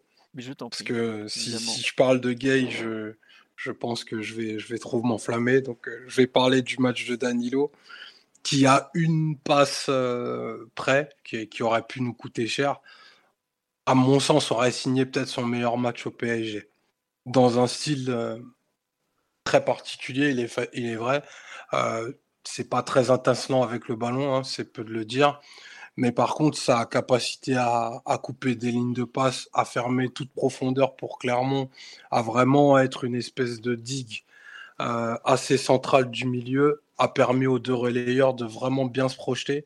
J'ai trouvé qu'il avait vraiment plutôt des bonnes cannes et tout. D'habitude, bah, c'est un joueur, euh, enfin, il fait, il fait 2 mètres et 110 kilos, donc euh, compliqué de se retourner forcément. Mais je l'ai trouvé plutôt en jambes. Vraiment, j'ai, j'ai vraiment beaucoup, beaucoup aimé son match. Vraiment, mis à part la, la passe en première période où, où c'est quasiment une passe, une passe décisive pour les Clermontois. J'ai vraiment beaucoup, beaucoup aimé son match, euh, tant dans l'occupation des espaces et tout. Non, c'est vraiment euh, du, bon, du bon Danilo, à mon sens. Tu, c'est marrant si tu cites ce match comme euh, son meilleur. La, la, finale de Coupe de France, quand même, où il avait été très, très, très, très fort défensivement, notamment. Pareil, pour, pour un match peut où on le voit finalement assez peu avec le ballon, mais où défensivement. Il...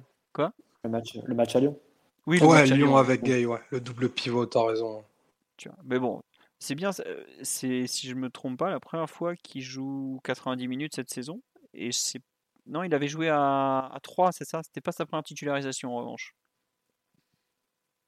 Ah, de toute façon, tout, tout, ça, c'est les bonnes nouvelles, d'avoir le, le, maximum de joueurs qui peuvent euh, arriver à apporter leur contribution et être dans une bonne dynamique, plus tu auras de joueurs qui seront dans cette, dans cette optique-là, dans cette dynamique-là, mieux tu porteras. Et tu peux considérer que c'est limite, euh, je vais pas dire que c'est le, milieu de terrain bis, parce que Gay est proche de, la titularisation au PSG, mais tu avais sur le flanc Paredes, Verratti et Wijnaldum quand même. Donc, à pouvoir aligner un milieu qui, qui reste compétitif malgré tout, euh, c'est pas si mal. Et on, est, souvent prompt à, critiquer ce, secteur-là il manque sans doute peut-être un petit, step de, qualité. Mais malgré tout, pour les, affaires courantes, je pense que ça fait plus que, le travail. Et bon, sur un match comme celui-là, tu n'as pas, pas trop de doute. Et à côté, bon, on a parlé de Danilo, mais on peut parler d'Herrera, de Gay aussi, qui, qui, ont, qui, ont fait le, qui ont fait le boulot comme ils le font depuis le début de saison. Donc, à partir de là, c'est pas forcément le secteur où, Paris est le plus en difficulté. On verra peut-être après-demain, face à Bruges, euh, qui rappelle pas forcément un très bon souvenir pour certains des, joueurs qui, composent ce, milieu de terrain. Je pense notamment à Ander Herrera, qui avait, qui avait coulé là-bas euh, quand, il, on les avait joués il y, a, deux ans. Gay, je me souviens bah, plus. C'était pas Verratti qui jouait relais en gauche Si, mais Gay n'était pas devant la défense? Ah, vérifier, il faudrait, faudrait reprendre les, les compos. Et je me souviens qu'Herrera avait joué au moins l'un des deux matchs, mais il me semble que c'était match. Euh, Herrera, c'est là, je suis sûr, je me souviens de lui, complètement bah, perdu relayeur droit il était complètement perdu et il avait vraiment subi le.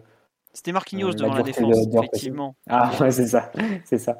On n'avait pas sorti un ballon du coup, mais euh, ah, ils bah, avaient fait marquage sur Verratti et, et c'était fini. On avait et il faudra voir un peu sur, euh, sur ce type d'arène, mais bon, on dire que leurs prestations depuis, depuis quelques mois sont, sont plus encourageantes, on va dire. Et oui, on me La norme, c'est devenu les voir plutôt bons quand même, ces, ces joueurs-là. Même, même pour un Danilo qui a eu des, des, débuts très difficiles, même au début sous, sous Pochettino à la fin, ça allait quand même déjà, déjà un peu mieux. C'est vrai que Gay ne sera pas là pour le match à Bruges puisqu'il est suspendu, c'est vrai. Et non, moi je veux justement un peu parler de Gay, le début de saison est, franchement excellent. On, me parle de, de Pochettino, oui je pense que Pochettino lui a fait du bien, même si on sait que bah, Thomas Tuchel l'avait quand même avait tout fait pour le faire venir, donc c'est que il l'appréciait aussi. Hein.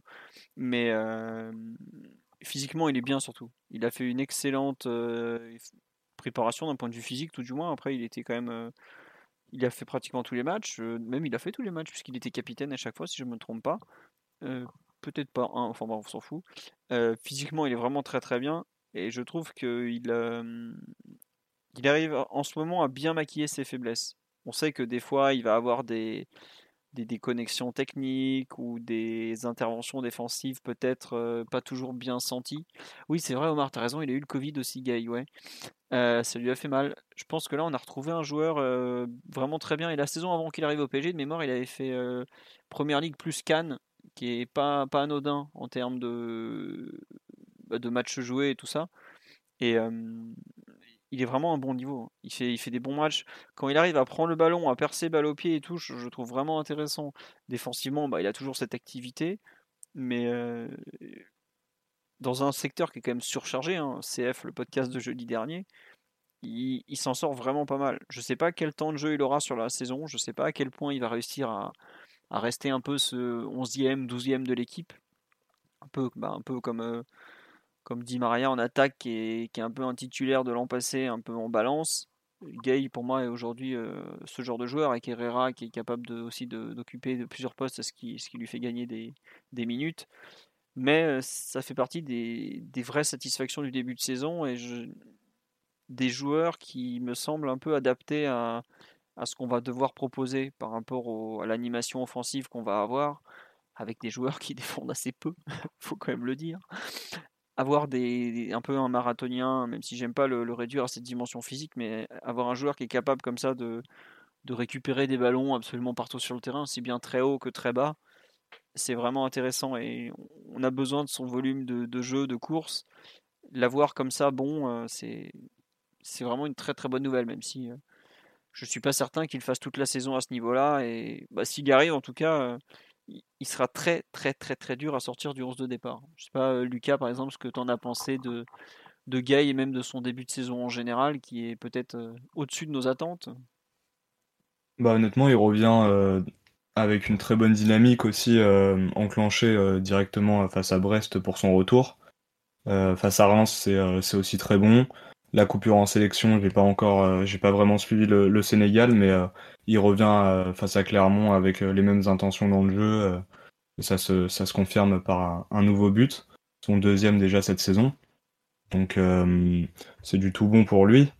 et puis c'est quand même relativement louable d'avoir un joueur qui revient de, de, cette façon après le Covid, comme le souligne Omar. Parce que si on m'avait dit qu'un mois après avoir contracté le Covid, on le retrouvait dans, cette situation euh, et, dans, et dans cette condition, euh, je pense que j'aurais signé euh, directement. Ouais. je pense que tout le monde au PSG aurait signé pour l'avoir à ce niveau-là depuis le début de la saison, globalement. On me signale qu'il fait des gros matchs en section. Ouais, j'ai lu qu'il avait été excellent contre le, le deuxième match, c'était Togo, si je me trompe pas. Je suis désolé, j'ai le calendrier international à gérer. Congo, pardon, oui, pas Togo. J'ai dû gérer je ne sais combien de, de matchs euh, en 15 jours. Je, confonds un peu tous les pays désormais. Euh, c'est vrai qu'il aura la canne en janvier, oui. On va perdre en théorie bah, euh, Gay, Diallo et Hakimi. À voir le ce que ça va donner. 3-1 pour le Sénégal sur la pelouse du Congo, effectivement. On nous dit est-ce que Gay a mis plus de buts qu'un certain milieu de terrain argentin? Évidemment, et puis l'avocat est pas là, donc on peut en profiter. Hein. On va pas se gêner pour le dire. Herrera, là, il a mis de l'avance sur, sur Leandro pour euh, encore je ne sais combien d'années. Euh, Omar, tu veux dire des choses sur Gay Tu as besoin d'aller au pays prochainement ou pas? C'est pour savoir. J'aimerais bien y aller, mais Gay c'est qu'au plus fort de la tempête, j'étais à ses côtés. non, donc, euh, non, forcément, bah, je, rejoins et je vais pas être très, très innovant sur les, sur les propos. Son, son début de saison est, est excellent. Euh, en effet, il a l'air d'être dans une forme physique qui lui permet vraiment de rayonner euh, bah, quasiment sur l'intégralité du terrain, et ça c'est assez nouveau. Euh, moi j'ai toujours eu du mal à l'imaginer comme une pointe basse. Euh, là, pointe basse, bon, en effet, il bonifie pas 100% de ses ballons, mais globalement, techniquement, c'est assez juste, c'est assez propre. Il y a quelques passes très très spectaculaires que n'auraient pas renié certains Argentins de cette équipe. Je pense à celle. Oh, j'ai plus de mémoire. C'est laquelle où il ouvre le terrain euh, pour le but de, de ah, Mbappé le deuxième. Ah, merci. Voilà. Euh, bah, il, lance, il lance même Mbappé en profondeur euh, pour le face-à-face raté ce, ce week-end. Oui, oui, raison, donc C'est lui qui met la balle pour où Mbappé oublie entre guillemets Rafinha. Donc ouais, super niveau d'inspiration pour pour pour Ghana Gay. Espérons que ça dure. En tout cas, Très sincèrement, j'ai du mal à le voir sortir du 11 quand il est comme ça. Il est capable de faire beaucoup de choses que les gens de cette équipe ne savent peut-être pas faire et surtout ne veulent pas faire. Donc ça peut, ça peut le rendre totalement fondamental et je pense que Pochettino, hormis le fait, hormis euh, en janvier où il y avait peut-être euh, des, enfin, pas des velléités de départ, mais la possibilité qu'il y ait une offre pour le libérer, il l'a assez rapidement mis dans l'équipe et il lui a globalement donné beaucoup de confiance et beaucoup de continuité. Donc, euh, je pense pas qu'il se retrouve relégué très très loin de, de, de, l'équipe type très longtemps. Euh, après, euh, ben, ça, va être, ça va être le choix du roi au milieu. Si, si Herrera est au, est au niveau du. S'il arrive à dupliquer le niveau du, de, de ce mois d'août, euh, d'août-septembre, pardon, si Gay euh, reste à ce niveau-là et qu'on récupère une bah, Verratti euh, en pleine santé, clairement, c'est toute l'équipe qui peut prétendre passer dans une autre dimension. Il y a Simon qui est venu défendre euh, un certain capitaine sur le live YouTube. Monsieur, je travaille, magnifique. bon, on va Après, c'est vrai, comme tu dis, Pochettino a, lui a vite fait confiance. Il l'a dit plusieurs fois que c'était un joueur important pour lui. Et peut-être que le PSG, quand il est euh, comme ça, un peu plus porté sur euh, l'aspect très intensif à la récupération, ça correspond peut-être mieux au joueur qui est, aussi. Enfin, en tout cas, au joueur qui est quand il est en forme. Bon, on va voir. Mathieu, tu rajoutais quelque chose ou sur Guy ou Lucas Je sais pas, j'ai vu que les micros bougeaient. Ouais, je voulais peut-être dire euh, que le grand perdant de, de la de l'après-midi de, de, samedi, c'est peut-être euh, qui est resté sur le banc et euh, la montée en puissance de Gay, de Herrera, un bon match de Danilo, Verratti qui va peut-être revenir, euh, on l'espère, mais mais du coup, ouais, lui a peut-être du souci à se faire pour sa place avec un niveau comme ça de Gay. S'il maintient ce niveau, c'est forcément, c'est peut-être lui qui est inquiété directement. Je pense que Vainadum, il a déjà bon, ce week-end, il était, préservé après, après un gros enchaînement de matchs. Je pense qu'il a un profil qui est, intéressant dans le sens plutôt différent, dans le sens où il peut couvrir un côté, par exemple. Je veux te replier en 4-4-2, ce genre de choses. Euh, lui, il peut le faire. Et d'ailleurs, il a souvent été utilisé euh, à cet emploi-là sur les, sur les matchs de début de saison, notamment dans les périodes où ça chauffait un peu côté PSG. Donc, euh, c'est quelque chose que peuvent moins faire Gay et Herrera. Donc c'est aussi peut-être pour ça qu'il peut, peut se retrouver dans l'équipe dans, dans, le sens de sa, sa, flexibilité sur le plan tactique. Après, c'est vrai qu'il y a une bonne concurrence au milieu de terrain. Ce sera intéressant à observer. Ça peut te mettre plus ou moins à l'abri, on l'espère en tout cas, des différents états de forme des, uns et des autres. Parce qu'on sait aussi que malgré toutes nos éloges pour, pour Gay ou Herrera, par exemple, c'est rarement. Enfin, ils sont là quoi depuis, depuis un peu plus de deux ans. On les a pas vus tenir une saison, une saison entière euh, sur le même niveau et et sur le, même état de forme. On sait aussi qu'ils ont parfois des, trous. Et bon, mhm. si, dans leur période de trous, ils ont, on a la capacité d'avoir des joueurs qui sortent sur le terrain à ce moment-là et qui sont capables de prendre le relais de, de manière à un niveau de performance intéressant, ça c'est bon pour, bon pour l'équipe. Après, il y a un autre point aussi, c'est la question de toujours la question du système. C'est-à-dire que si tu joues avec une pointe basse, là, je pense que Paredes, euh, vous, vous l'avez un peu, un peu taillé en creux tout à l'heure ça reste ton, spécialiste le, plus évident. Et pour le coup, j'ai pas vu de foot africain et très peu européen durant la trêve. Par contre, le match de Paredes euh, au, niveau, international était, plus que satisfaisant aussi. Donc euh, voilà, ça participe un peu à l'émulation. Le fait qu'il y ait beaucoup de joueurs qui soient, qui soient en forme et qui, qui prétendent pouvoir jouer, ça peut être que positif pour l'équipe. Ouais. Après, c'est vrai que Paredes, aujourd'hui, on l'a un peu sorti de l'équation parce qu'il a, il a joué que 10 minutes avec le PSG. C'est, comme tu l'as dit, il a, il, a, il a joué avec l'Argentine, mais il a plus joué cette saison avec l'Argentine qu'avec le PSG. Donc, forcément, pour Pochettino, euh, c'est plus compliqué de le, faire débuter. Là, il était même pas dans le groupe parce qu'ils ont joué encore à pas d'heure euh, euh, pour leur sélection. Bon, aujourd'hui, il souffre surtout des, circonstances, Paredes. Il n'y a aucun doute qu'effectivement, comme tu le dis, en point de basse, il n'a il a pas de concurrent, même si Pochettino, sur les, tous les milieux à 3 qu'il a alignés, il a souvent fait jouer Gay dans ce rôle-là, jusque-là. notamment à, Brest, à Reims. à chaque fois, c'était même au Trophée des Champions, si je ne me trompe pas, c'est Gay aussi devant la défense. Et on a eu Herrera devant la défense face à Strasbourg, avec Dina Mbimbe à côté. C'est vrai, oui.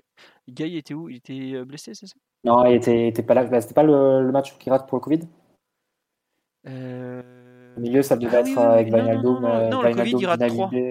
Non, il rate 3, je sais plus. Mais non, il doit jouer. Ah non, il devait être remplaçant ce, ce joueur, mais c'était devant la défense. Oui, oui, t'as raison. Bon, euh, on a un peu fait le tour juste, euh, pour l'instant, puis on en reparlera un peu dans Bruges PSG. Euh, on dit il est l'heure de tailler un short à Rafinha. Oh non, est-ce que vous voulez parler vite fait du, du, match de Rafinha ou de Draxler ou de Mbappé ou on, bascule sur PSG Bruges, comme vous voulez Ou on peut faire un petit mot sur les, les trois en vitesse, non? Que... Bon, Mbappé, il n'y a pas grand chose à dire, hein, parce que c'est le meilleur joueur de l'équipe comme toutes les semaines, mais bon, voilà.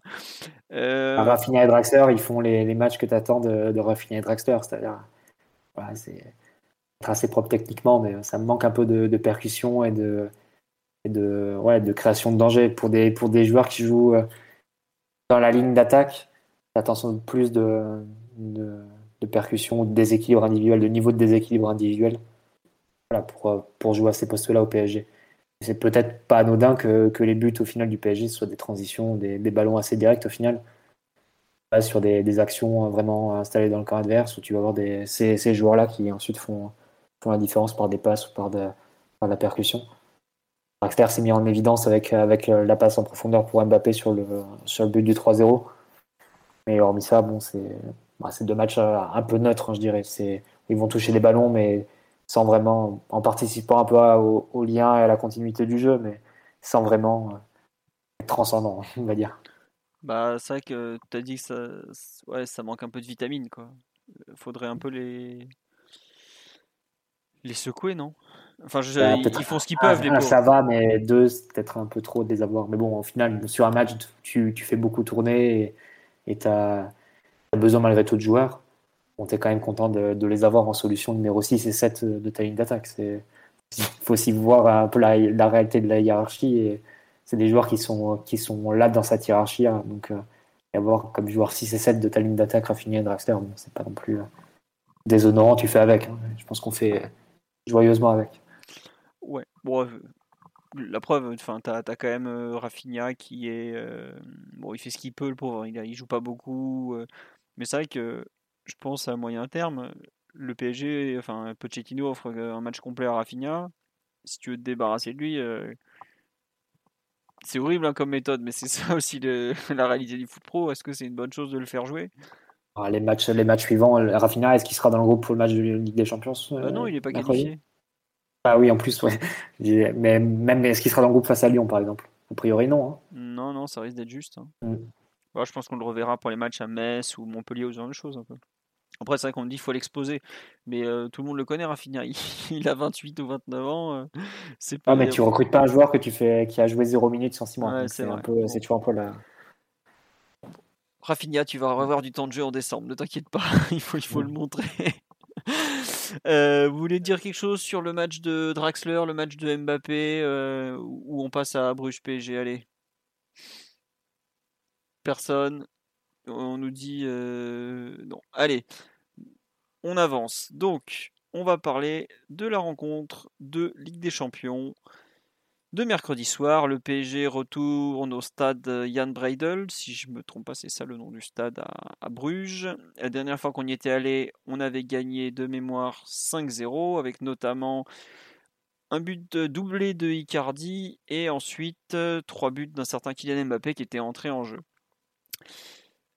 globalement, le match n'avait pas du tout reflété ce, score. Euh, enfin, le score n'avait pas du tout reflété le match, puisque pendant une heure jusqu'à l'entrée de, de, Kylian Mbappé, le PSG avait souffert comme pas permis. Euh, on, va, voir ce que ça donne cette fois-ci. Bruges a beaucoup changé. Bruges a beaucoup perdu de joueurs depuis cette époque. Il en reste, bah, il doit bien, il doit rester quelques-uns, genre Van Aken, non, si je me trompe pas, au milieu notamment. Bref. Quelle composition on peut attendre côté PSG Qui veut commencer? Lucas, Mathieu, Omar? Bon, Lucas, allez. Ça fait longtemps qu'on t'a pas entendu, mon petit. Je sais que tu adores les compos d'équipe. C'est pour toi. Bah, à mon avis, la principale attraction, euh, ça reste les débuts euh, du trio euh, Mbappé, Neymar, Messi. après, je pense qu'en défense, on... pour faire dans l'ordre dans les cages, je pense que on va partir sur Navas parce que Donnarumma a été lancé du coup sur, sur Clermont et normalement pas trop de doute sur le fait que, que Navas démarre la rencontre face à Bruges. Après, sur les côtés, on partira sans doute sur Hakimi. Et euh, côté gauche, Diallo, parce que je vois pas Nuno Mendes euh, être lancé dans le grand bain en Ligue des Champions. Euh, s'il n'a pas été lancé face à Clermont, c'est aussi parce que, comme tu l'as dit, ça reste un joueur qui a 19 ans, qui arrive au PSG en milieu de semaine. il me paraît encore un peu tendre pour, pour être lancé comme ça. Euh, donc euh, sans doute Abdou Diallo dans la continuité de ce qu'on a vu et, euh, la charnière si Kipembe est en mesure de tenir ça devrait le faire avec avec la principale interrogation je pense que ça reste au milieu puisque on va faire Sangay qui est suspendu à l'occasion de cette rencontre. à mon avis on va peut-être retrouver encore Ander Herrera qui est qui est plutôt bon sur ce début de saison en Ligue 1 euh, maintenant, qui pour l'accompagner, euh, Verratti va être testé euh, visiblement. il a été testé normalement ce lundi. On va peut-être avoir des updates demain dans la matinée. On verra s'il fait le voyage déjà, parce que c'est pas certain. Ouais, c'est ça. Je pense pas qu'il sera lancé par Pochettino. Peut-être si le scénario est favorable, le voir entrer en jeu, mais pour l'instant, ça me paraît plutôt Ander Danilo qui partent euh, avec une longueur d'avance. Paredes aussi, qui, pourrait compléter le, trio euh, dans l'entrejeu. Et forcément, on attaque euh, les débuts de ce grand trio Messi, Neymar, Mbappé. C'est attendu par tout le monde. Ouais, ouais, toute l'Europe en parle. Hein. Je peux vous dire qu'il y a beaucoup d'articles sur ce, ce, grand début de ce trio qu'on espère mythique. Mathieu, pour compléter sur un peu tout, toutes les lignes. J'imagine que tu rejoins.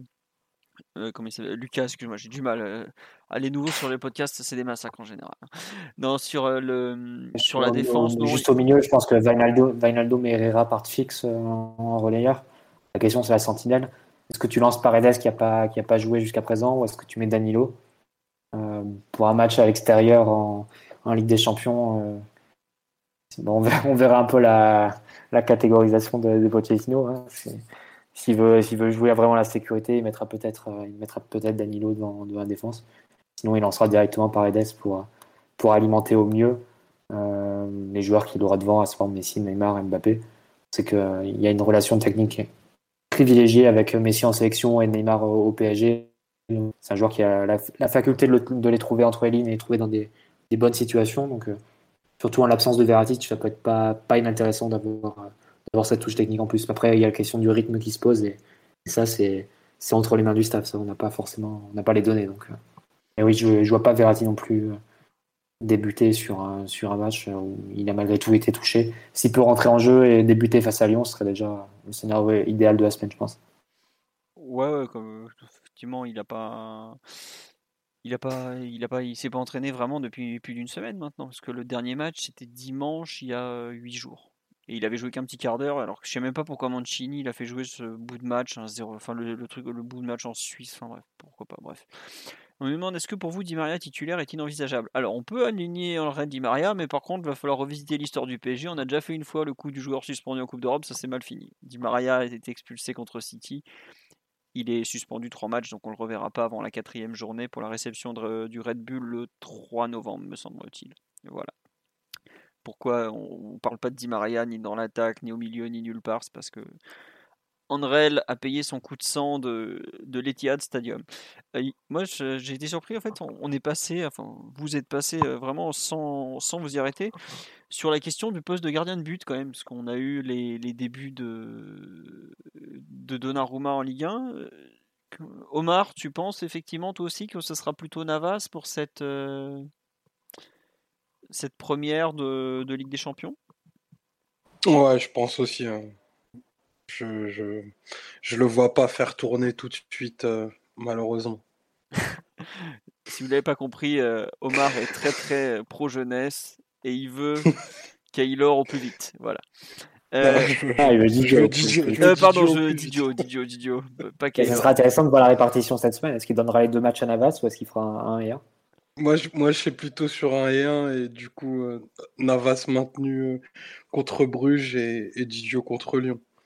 Pas que peut-être qu'en termes de, en termes de, de ressenti, tu devrais peut-être faire l'inverse pour que, pour que Didio découvre en face cette compétition. Ah, c'est vraiment un truc de merde à gérer, pardon.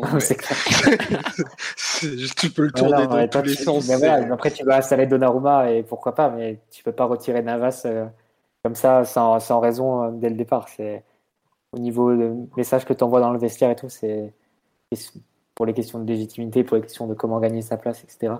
C'est hyper délicat, mais ouais, bon, bon courage. Peut-être que le moyen le plus diplomatique, c'est faire 1 et 1.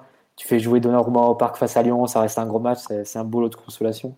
Mais, mais le truc, c'est que le, le, le, vrai gros match de la semaine, c'est dimanche en fait. C'est pas mercredi, à mon sens. Ah, quand même, je, je, te suis pas trop là-dessus, euh, Omar, parce que Ligue des Champions, 13 matchs, et je fais un peu le lien avec le thème que, que va lancer Philo dans la foulée, mais ça sert à rien de se cacher, c'est l'obsession du club cette année. Euh, on a une fenêtre très courte pour la gagner, vu, euh, vu le profil de, certains joueurs majeurs de l'effectif.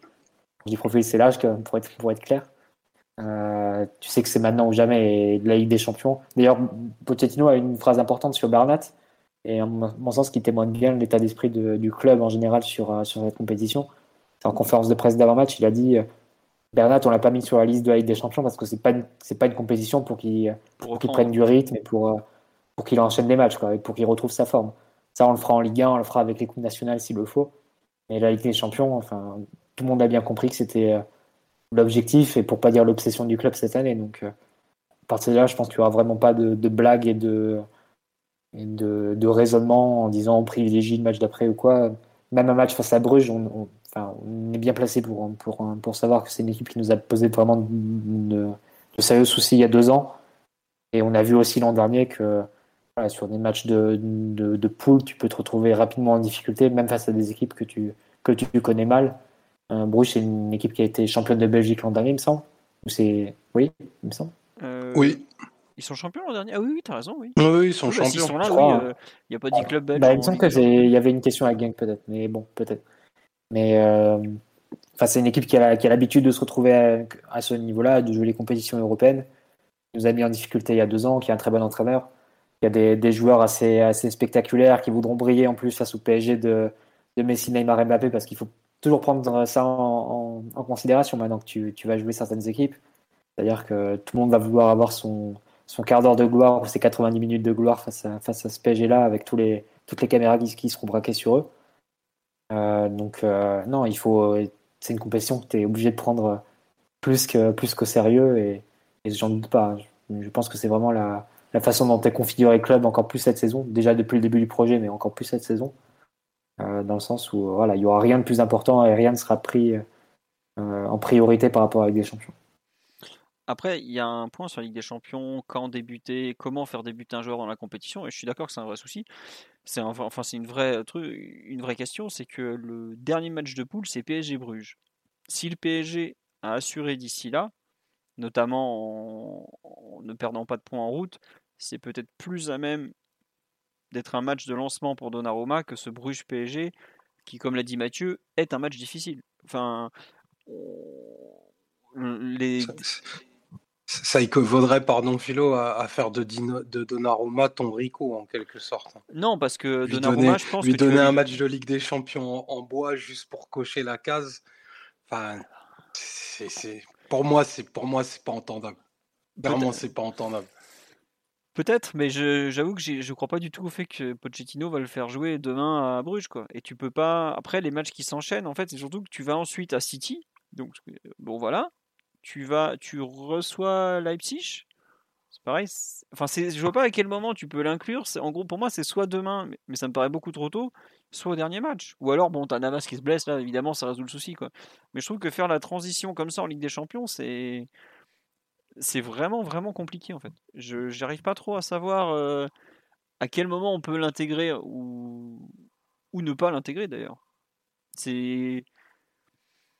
Je comprends pas comment on peut. Euh, c'est pour ça que tu contrebalances avec les matchs de championnat. C'est-à-dire que Ligue des Champions, peut-être que tu mets sur Navas pour, pour l'habitude, la sécurité. Malgré tout, tu as le lot, de, consolation pardon, avec la réception de, Lyon qui reste euh, l'un des trois gros matchs de la saison en, en championnat. Donc, avoir cette, euh, cette, cette entrée-là. Par contre, s'il donne les deux matchs de la semaine à Navas, là oui, par contre, tu pourras, tu pourras te poser euh, quelques questions sur la gestion. Mais... Ouais. Bon, à voir. Euh, pour compléter un peu sur beaucoup de gens qui disent Navas en Champions League, bah, c'est vrai que bon, c'est un peu le spécialiste de la compétition. On peut pas lui retirer ça, à Keylor. Il nous a quand même fait passer dans une dimension autre de par ses exploits dans le but notamment en, Ligue des Champions. Bah, face à Bruges même. Oui, oui, oui, face à. Bah, il, oui, parc, mais... Euh, il arrête un penalty euh, contre Bruges. même, euh, même, enfin, il arrête, oui, il stoppe carrément le ballon. Quoi, genre, mmh. ça avait créé une crise puisque c'était pas le mec qui était censé tirer qui avait tiré, mais ça c'est autre chose. Bruges, une crise en Belgique, hein, pas, pas, pas, au PSG. Au contraire, on était très content de voir à quel point il était fort. Et de mémoire, il avait été excellent aussi en Belgique. Hein. Donc, Vraiment pas, pas simple à gérer. Pas simple du tout. Après, c'est vrai que contre Manchester City, il doit, aussi se rattraper parce que son, sa double confrontation n'avait pas été glorieuse. Pour euh, revenir un peu, bon, la défense, on est tous d'accord, l'attaque aussi. Euh, question quand même pour euh, le milieu de terrain. On, je rejoins un peu Mathieu, Navas, Navas, c'est toujours ah, Herrera, Vainaldoum et probablement un à choisir entre Paredes et Danilo. Mathieu, c'était bien ça que tu avais, tu avais dit oui? Ouais. Je... Faudra voir peut-être euh, plus euh, Danilo euh, pour les... avec les coups de pied arrêtés. Avoir, honnêtement, faudra... je sais pas comment le PSG compte jouer la rencontre. À partir de là, faut, faut comment dire, faut, il y a beaucoup d'inconnus et ça peut-être que Pochettino veut profiter de la connexion Paredes-Messi qui est qui est travaillée en sélection, qui est déjà établie, alors que Danilo-Messi, bon. il y a beaucoup de choses à découvrir sur ce match-là parce que comme c'est le début du trio offensif. Il faudra voir comment il sera agencé déjà. Euh, est-ce que tu vas voir, bah, on ne sait jamais, ça se trouve, tu auras même un losange avec, euh, avec Neymar derrière Messi et Mbappé, va savoir. Peut-être le plus, le plus logique serait un 4-3-3 avec euh, Messi qui partirait légèrement la position à droite. Et là, il faudra voir comment tu équilibres. Mm. comment tu vas te retrouver en phase défensive Est-ce que c'est Neymar qui va faire le quatrième milieu de terrain en, fermant un peu le côté gauche et peut-être Wijnaldum qui serait le, le pendant, j'imagine, côté droit on a pu le voir sur, sur certains, certaines bribes de match du début de saison. Donc euh, voilà, c'est pas que les joueurs qui seront alignés en fait. On aura déjà une première indication de comment Pochettino voit son effectif et voit la façon de, faire cohabiter son trio devant. donc ça va être, c'est aussi ça l'enjeu de ce match-là. C'est quelle est la, première idée, quel est le premier jet de et du staff à propos de, de cet effectif. Après, il y a ça, il y a. Moi, je, vraiment, la question de l'organisation du trio me. La, fameuse idée d'Omar dans le podcast de jeudi, bah, Messi est en fait le quatrième milieu de terrain et il va jouer derrière Neymar et Mbappé. J'ai envie de voir si ça va être la réalité parce que euh, Bruges est capable de jouer à trois derrière. Tu peux tout à fait imaginer que le PSG jouerait avec deux attaquants axiaux qui seront Neymar et Mbappé. Quoi j'ai hâte de voir s'il va y avoir combinaison. J'ai hâte de voir les montées d'Akimi sur le, flanc droit face à Fetou Mawassa ou, face à Stanley Ensoki, parce que Ensoki joue à Bruges, pour ceux qui, ne le savent pas. J'avoue que l'organisation offensive. Est-ce qu'on va jouer comme contre clairement, mais avec juste un changement euh, Neymar-Messi euh, à la place de Drexler-Rafinha mmh, Je pense, mais après, en parlant d'organisation offensive, euh, fait presque un, je pense, un oxymore quand on, quand on met dans la balance des joueurs comme Messi, comme Neymar et comme, comme Mbappé. C'est des joueurs qui vont, qui vont jouer où ils le sentent, où ils le ressentent même. Qui vont se déplacer en fonction, qui vont se rapprocher les uns des autres et qui vont essayer de trouver des combinaisons à partir de là. Et les, on va dire que les points de départ sur la composition de, initial sur le papier, ils seront, ils seront assez vite balayés. C'est plus côté défensif. Il faudra voir comment, comment sera l'organisation s'il y aura des retours de Neymar. Est-ce qu'on va vraiment jouer avec 7 derrière et les trois complètement relâchés ou bien est-ce que, est que Neymar va quand même faire le quatrième pour, pour au moins avoir une deuxième ligne de 4 quoi. Ça, c'est peut-être plus ça qu'il faudra voir parce que je pense qu'offensivement, avec le ballon, enfin, c'est déjà dans les principes de, base de Pochettino depuis qu'il est là, mais quand en plus tu rajoutes Messi dans l'équation, je pense pas que tu puisses avoir euh, autre chose comme, euh, comme consigne, au bout du mois, comme ligne directrice, pour pas être trop caricatural, que la carte blanche. On va voir, il y a effectivement beaucoup de, questions qui vont se poser sur euh, l'organisation défensive. Est-ce qu'ils vont vraiment défendre? C'est aussi une question qui va se poser. Combien de temps Contre-pressing. Ouais. Euh, est-ce que Messi sera aussi génial qu'avec l'Argentine il y a quelques jours, quand il a humilié un pauvre Bolivien qui avait rien demandé, qui descendait de sa montagne là? Bref, beaucoup de questions. Euh, Lucas, Omar, est-ce que vous voulez rajouter quelque chose sur la composition de départ euh, en général ou, ou est-ce qu'on a fait le tour et on passe à la toute dernière partie du podcast?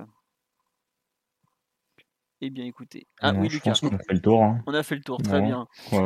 Euh, on nous pose une question est-ce que la règle du but à extérieur est toujours d'actualité? Alors, pour le tour préliminaire, elle n'était plus d'actualité, mais je ne sais pas comment ils vont calculer pour les, confrontations directes notamment. Il euh, faudra que je me plonge dans les règlements de la Champions League, autant dire que j'ai pas du tout envie de le faire. M'ouvrir le PDF de 90 pages, là, c'est pas un cadeau. Il euh, faudra chercher honnêtement, en espérant qu'on n'ait pas besoin de ça surtout, parce que c'est quand même assez pénible. Euh, faudra voir. Euh, je, vous dirai une, prochaine fois. Si, si rappelez-moi, rappelez-le moi sur le compte Twitter, n'hésitez pas. Euh, on nous dit non, la dernière partie n'est pas sur la musique d'entrée des joueurs au Parc des Princes, puisque bah, DJ Snake a fait un, petit, une petite mise au point à l'instant où il explique qu'il avait fait un son pour la présentation de Messi qui a été repris pour faire une musique d'introduction, mais on va vous le traiter sur le site à part prochainement. La dernière partie, c'était quelles ambitions pour le PSG dans cette campagne de Ligue des Champions? Euh, Est-ce que ah tiens un petit point sur Bruges euh, pour un ami belge qui a vu le match, il lui dit si nos attaquants ne défendent pas, euh, on va vite se manger des vagues si si c'est le cas. donc juste pour préciser sur Bruges, en gros ils ont eu un début de saison assez moyen, ils ont perdu 6-1 avant la trêve, à, je sais plus où c'était, et ils ont repris en gagnant 3-0 contre Ostende là juste vendredi soir. Ils ont recruté un petit peu de joueurs en fin de, fin de mercato. Ils ont Noah Lang, qui est peut-être le meilleur joueur aujourd'hui, enfin, qui est, le meilleur joueur de cette équipe de, façon claire et qui est peut-être un plus grand talent que ce qu'on a eu à affronter lors, lors de la dernière double confrontation. Donc euh, c'est clairement le joueur à suivre côté brugeois. Mais il faudra voir ensuite l'organisation générale. Et comme on vous l'a dit, on n'a pas assez regardé Bruges pour donner un avis pertinent, donc on va éviter de parler dans le vide. À cette heure-là, il y a une chaîne sur la 21 qui sait le faire à notre place. Sur ce, on va passer au dernier thème sur les ambitions pour cette nouvelle campagne. Euh, qui veut commencer? Qu'est-ce que le PSG doit viser pour cette euh, campagne 2021-2022 euh, de Ligue des Champions? On nous dit on la gagne, what else? Je sais pas, Mathieu, Omar, Lucas, qu'est-ce que le PSG peut ou doit viser peut-être finalement? Lever le trophée dans le ciel de Saint-Pétersbourg. Hein. Aïe, aïe, aïe. Bah, il n'y a pas d'autre option. Bah, tu sors sur les deux dernières éditions d'une d'une finale et une demi-finale. Euh, tu t'es doté comme aucun club européen ne s'est ne s'est renforcé euh, cet été. Euh, tu as fait des opérations comme l'a comme justement dit tout à l'heure l'ami Mathieu, très court-termistes pour te rapprocher le plus possible le plus possible pardon du du trophée cette année, enfin, je pense que même dans la communication globale du club, il n'est pas question de dire qu'on va prendre les matchs les uns après les autres. Il faut affirmer clairement, avec euh, orgueil, appétit et ambition, euh, que l'objectif, c'est clairement de, soulever le trophée à Saint-Pétersbourg. De toute façon, il ne peut, pas, peut pas en être autrement quand tu rajoutes euh, combien? 9 Ligues des Champions dans l'effectif du coup? Bah, non, 4 et 4. Ouais, 4 et 4, je crois. 8 ouais, mais on a que 4, ouais. Plus, plus Wijnaldum, pardon, c'est lui que j'ai oublié. Donc 9. neuf Ligues des Champions. Bon, Hakimi, n'a enfin, il a remporté, mais il c'était pas une partie, une partie prenante des, des OPPO du Real. Mais bon, il a vu aussi la route, il sait comment on fait.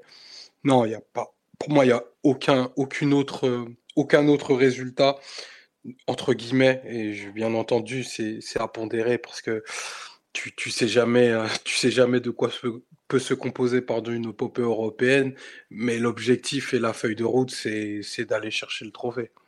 Quoi qu'il en Si tu veux pas de la pression, euh, on te la met pour toi. Et mmh. le recrutement que tu as fait te met automatiquement la, la, pression pour cette, euh, pour cette idée-là. Donc, on sait que ça se programme évidemment pas de, de gagner avec des champions, qui a mille facteurs.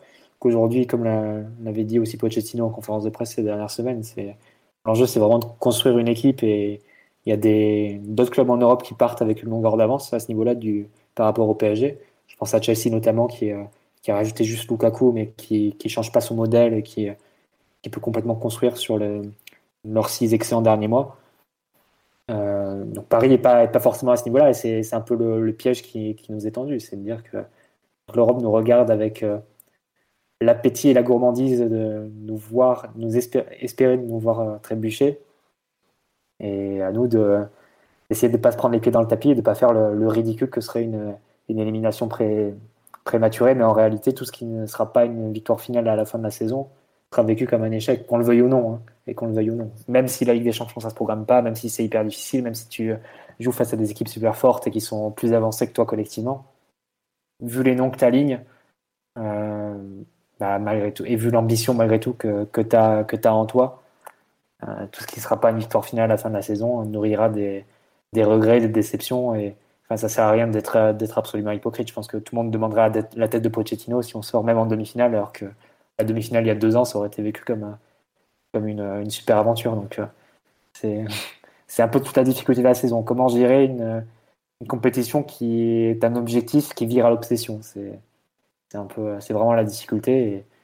Et c'est en ça que l'aventure du le projet du PSG est très singulier et encore plus après l'été qu'on a vécu. Après, n'oubliez pas, euh, on est censé gagner avec style hein, avant tout. C'est la promesse qui a été ah bah, faite. Si tu gagnes la Ligue des Champions, je pense que tu la gagneras forcément avec un style. Parce que ça n'existe pas de, de, gagner la Ligue des Champions par un trou de souris ou en la, la volant complètement. Et même si tu, peux même dire après tout que Chelsea en 2012 la gagne avec un certain style aussi. Hein. Donc, dans le sens où ils l'ont gagné d'une façon où seuls eux l'ont gagné. Mais... Ah bah euh, c'est l'anomalie de la, des, des, des 15-20 dernières années, pratiquement. Ah, chaque, vainqueur de Ligue des Champions, on, se rappelle de chaque vainqueur de Ligue des Champions, il reste dans, dans la mémoire ou dans l'histoire d'une certaine façon. Donc de ce point de vue-là, il ne faut pas trop s'inquiéter côté, côté PSG. Non, la, pression, c'est la pression de la victoire dans, dans une compétition qui, qui, euh, qui nécessite ou qui ne suppose pas de programmation. Ça, c'est très délicat à gérer, notamment émotionnellement pour moi, il y a un truc qui est quand même très important, c'est tu as recruté beaucoup de joueurs et donc tu dois en intégrer beaucoup aussi. Mmh. Le Barça 2014-2015 de Luis Enrique a montré que tu peux gagner en intégrant beaucoup, beaucoup de changements en peu de temps, parce qu'il avait quand même intégré de mémoire euh, Ter Stegen dans les buts, il avait dû il avait fait il avait beaucoup fait jouer Jérémy Mathieu en défense aussi à l'époque parce mmh. qu'ils avaient des problèmes d'effectifs, Rakitic, Suarez devant qui arrive tard en plus. Il avait quand même pas mal changé la, il avait envoyé quand même Xavi sur le banc de touche. Il avait fait beaucoup de retouches pour, que ça prenne en très peu de temps, donc c'est faisable. Et puis bah, Thomas Tuchel a quand même montré en 4 mois que tu peux changer la face d'une équipe pour peu que tu t'y mettes vraiment. Donc c'est faisable. Mais il y a quand même beaucoup beaucoup de travail devant nous. Comme on dit sur là, il faudra déjà finir premier de notre poule. Oui, ça déjà, ça serait un bon point. Même si après, vu comme le tirage au sort des huitièmes de finale est une, des plus grandes ah, farces du tirage au sort, euh, je suis même pas sûr que ça nous serve à grand chose. Donc euh, voilà, j'avoue que j'ai du mal à dire que ça sera en gros euh, tout sera un échec sauf la victoire finale en fait.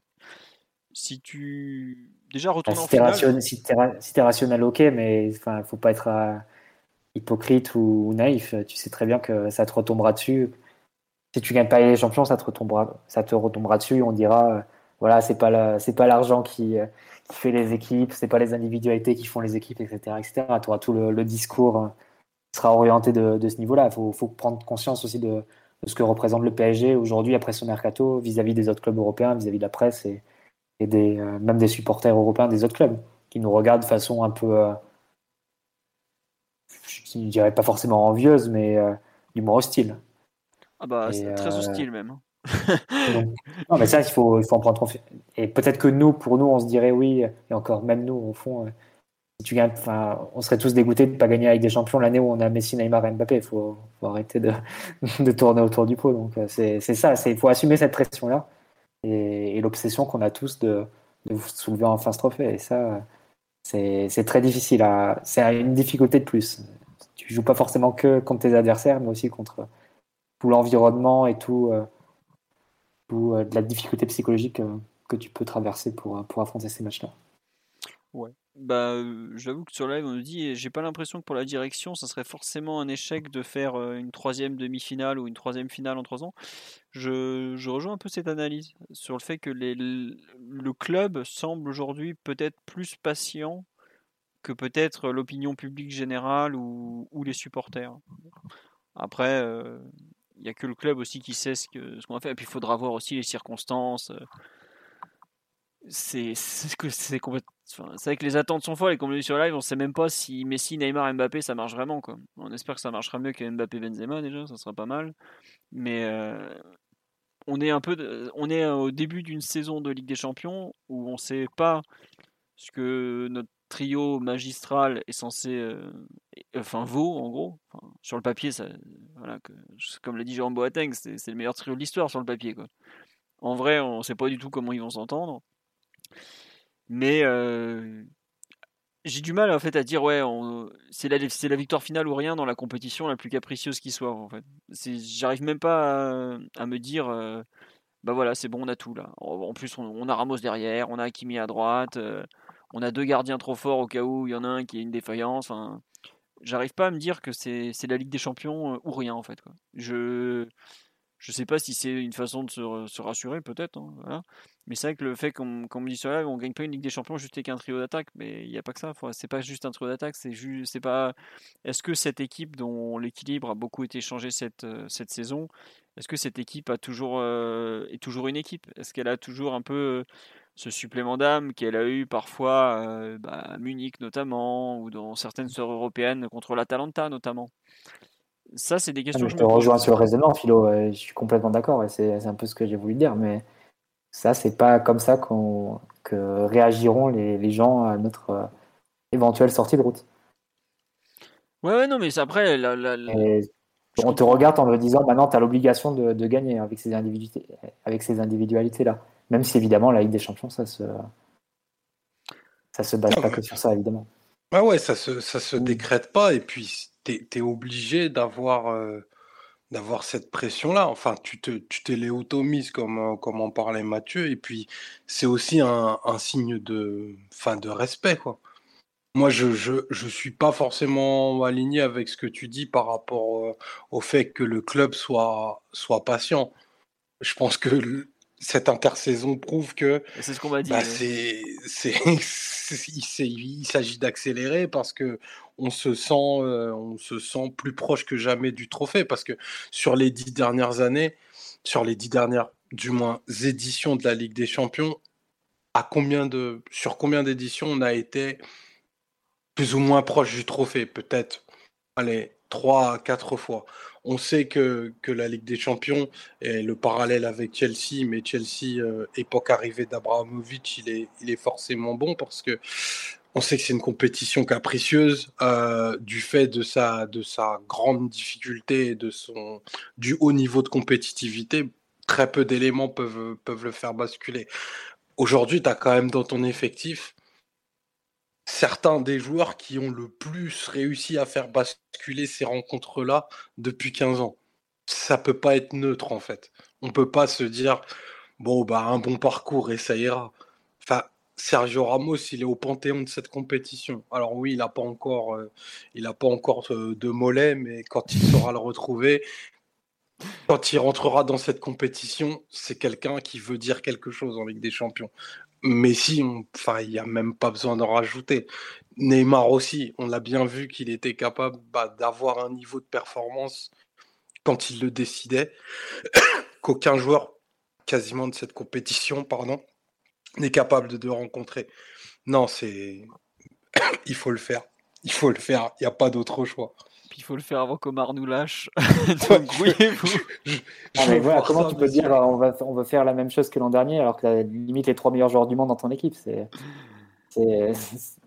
Honnêtement, la, la pression que tu as avec le recrutement de cet été, c'est pas la peine de- d'essayer de tourner autour et de, et de vouloir se cacher. Tu l'as malgré toi et il faut vivre avec, il faut essayer de trouver une, une voie malgré ça et essayer d'accélérer les temps pour construire une équipe qui, qui soit compétitive parce que c'est c'est en ça que c'est très piégeux parce que le monde oublie que la meilleure équipe d'Europe en- en- actuellement c'est Chelsea et tout le monde regarde le PSG avec euh, l'obligation quasiment de gagner avec des champions.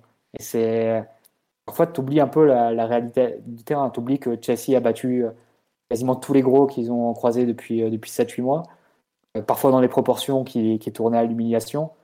Que Paris bah, doit reconstruire quasiment la moitié d'un 11. Il y a beaucoup de, de questions qui se posent sur comment va fonctionner ce trio, comment tu vas équilibrer l'équipe, etc. Tu pars de beaucoup plus loin en termes d'équipe. Et quelque part, tu pars aussi, du coup, de plus loin dans la grille, on va dire, euh, de cette course à la Ligue des Champions. Mais par les joueurs que tu as, bah, la pression, elle est malgré tout sur toi, malgré les malgré l'état d'avancement des équipes qui ne sont pas les mêmes. Et ça, c'est vraiment ça la, difficulté et le piège qui est autour du PSG sur, sur cette saison de Ligue des Champions qui s'annonce. Ok, je vous rassure tous, Omar va bien. J'ai beaucoup de réponses, de questions. Comment va-t-il? Ne vous inquiétez pas, il va bien. Euh, Lucas, sur un peu la, la perception du PSG, les objectifs qu'il se doit d'avoir, on t'a pas entendu. Qu'est-ce que Ouais. tu en... J'avais Non, non, mais j'avais mes oreilles grandes ouvertes, mais euh, Attends, juste une non, précision peux- en fait, c'est que euh, contrairement à. Tu es beaucoup plus jeune que Omar et moi, limite on pourrait être euh, tes parents, mais et euh, bah, tu es aussi un peu plus jeune, donc toi tu as toujours connu le PSG en Ligue des Champions presque, ou non? Ou pas loin? Euh, ouais, presque. Bah, T'as bien de la chance, hein, je, peux, te le dire, t'es né au bon moment. hein. Euh, comment tu ressens toi aussi un peu euh, la différence peut-être par rapport aux attentes que tu as pu avoir un peu par, plus. Enfin, par rapport à toutes les. Ça doit être la neuvième euh, campagne consécutive, quoi? Bah, honnêtement, je suis plutôt d'accord avec tout ce que vous avez dit, mais l'objectif pour moi, ça reste clairement de, de la soulever, cette Ligue des Champions, cette année, parce que cette certaine forme de patience du club euh, que t'as que t'as donné, Philo, euh, c'est aussi euh, avec un mercato XXL, le club a réaffirmé encore ses ambitions et en fait, quand tu sors de, de deux ans où, tu fais une finale et une demi-finale, bah, tu peux tu peux qu'espérer la gagner quand tu recrutes Messi, Hakimi, Sergio Ramos, Wijnaldum et, et, et compagnie dans, dans ton effectif. Pour moi, euh, cette année, on, on fait clairement euh, office de favori, euh, que ce soit peut-être aux yeux des supporters du PSG comme, comme aux yeux de tout le monde en fait, parce que la presse se délecte déjà de d'une possible élimination du PSG avant, avant la finale. Euh, maintenant, c'est à nous de d'aller au bout et euh, ça sera pas euh, chose facile. Forcément, faut pondérer tout ça. c'est jamais facile en Ligue des Champions, mais l'objectif et, et la feuille de route, ça, ça reste clairement de, de la gagner. La fameuse feuille de route. Au départ, on voulait gagner la Ligue des Champions en 5 ans. J'aime autant vous dire que c'est un peu, un peu raté. Non, je voulais voir. justement, cette forme de patience, bon, euh, quand le club euh, fait un mercato XXL, je pense que c'est aussi une manière de dire euh, on n'est pas aussi patient que ça, euh, on, on la veut et, et avant la Coupe du Monde 2022 peut-être. Ouais, ouais. Non, en fait, je suis parti voir chez, chez les bookmakers qui était le, le favori. Et bah, je crois bien que c'est le PSG qui est actuellement favori devant City, Chelsea, le Bayern et Liverpool.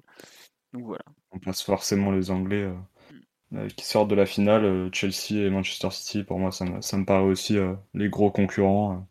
euh, et bien sûr le Bayern Munich euh, avec euh, Nagelsmann. Si pour vous donner une idée des paris qui sont faits actuellement, même si je j'aime pas trop me, servir de ce truc, euh, de cet outil-là, il y a 43% des paris sur le vainqueur de Ligue des Champions qui disent que le PSG la gagnera à la fin de la saison. Alors attention, c'est rarement le favori au début qui gagne à la fin, donc euh, à prendre avec du, recul. Euh, Qu'est-ce que je veux dire? Ouais, On me dit que Chelsea me paraît meilleur que nous, pour être honnête. Bah, Tu te, rends, ben, bien compte avec les paris. Une équipe comme Chelsea qui a, qui a gagné avec des champions invaincus en, en n'encaissant jamais de but et en écrasant à tous les tours ses, adversaires, qui en fait de même en, première ligue, et derrière en tant que favori, euh, et derrière le PSG, parmi les favoris. Sur quoi ça repose? Ça repose sur rien en, théorie, ça repose sur du vent. Parce que tout le monde sait que Chelsea est à un état beaucoup plus avancé de, construction de son équipe, de son modèle de jeu. Pourtant, bah, tu vois bien que c'est les, joueurs, le côté brillant et spectaculaire du, recrutement du, du PSG été c'est le seul argument pour mettre, pour mettre devant Chelsea, mais en théorie, c'est pas, même pas un argument sportif. Mais ça dit tout quand même de l'attente et de la façon dont est, dont vu le, PSG et son obligation de gagner la Ligue des Champions et, cette année. Et je pense qu'il y avait eu un sondage aussi chez Bild, il me semble, ou dans la presse allemande, pareil, qui mettait le, PSG largement favori euh, de, de, la Ligue des Champions avant le tirage au sort. Et euh, concrètement, ça repose sur rien en termes de, en termes de foot, en termes collectifs. Mais euh, par les joueurs que tu as, parce que tu as peut-être les trois meilleurs joueurs du monde dans ton équipe, plus tous les autres, eh ben, es, malgré tout, tu es, obligé d'assumer ce, costume-là.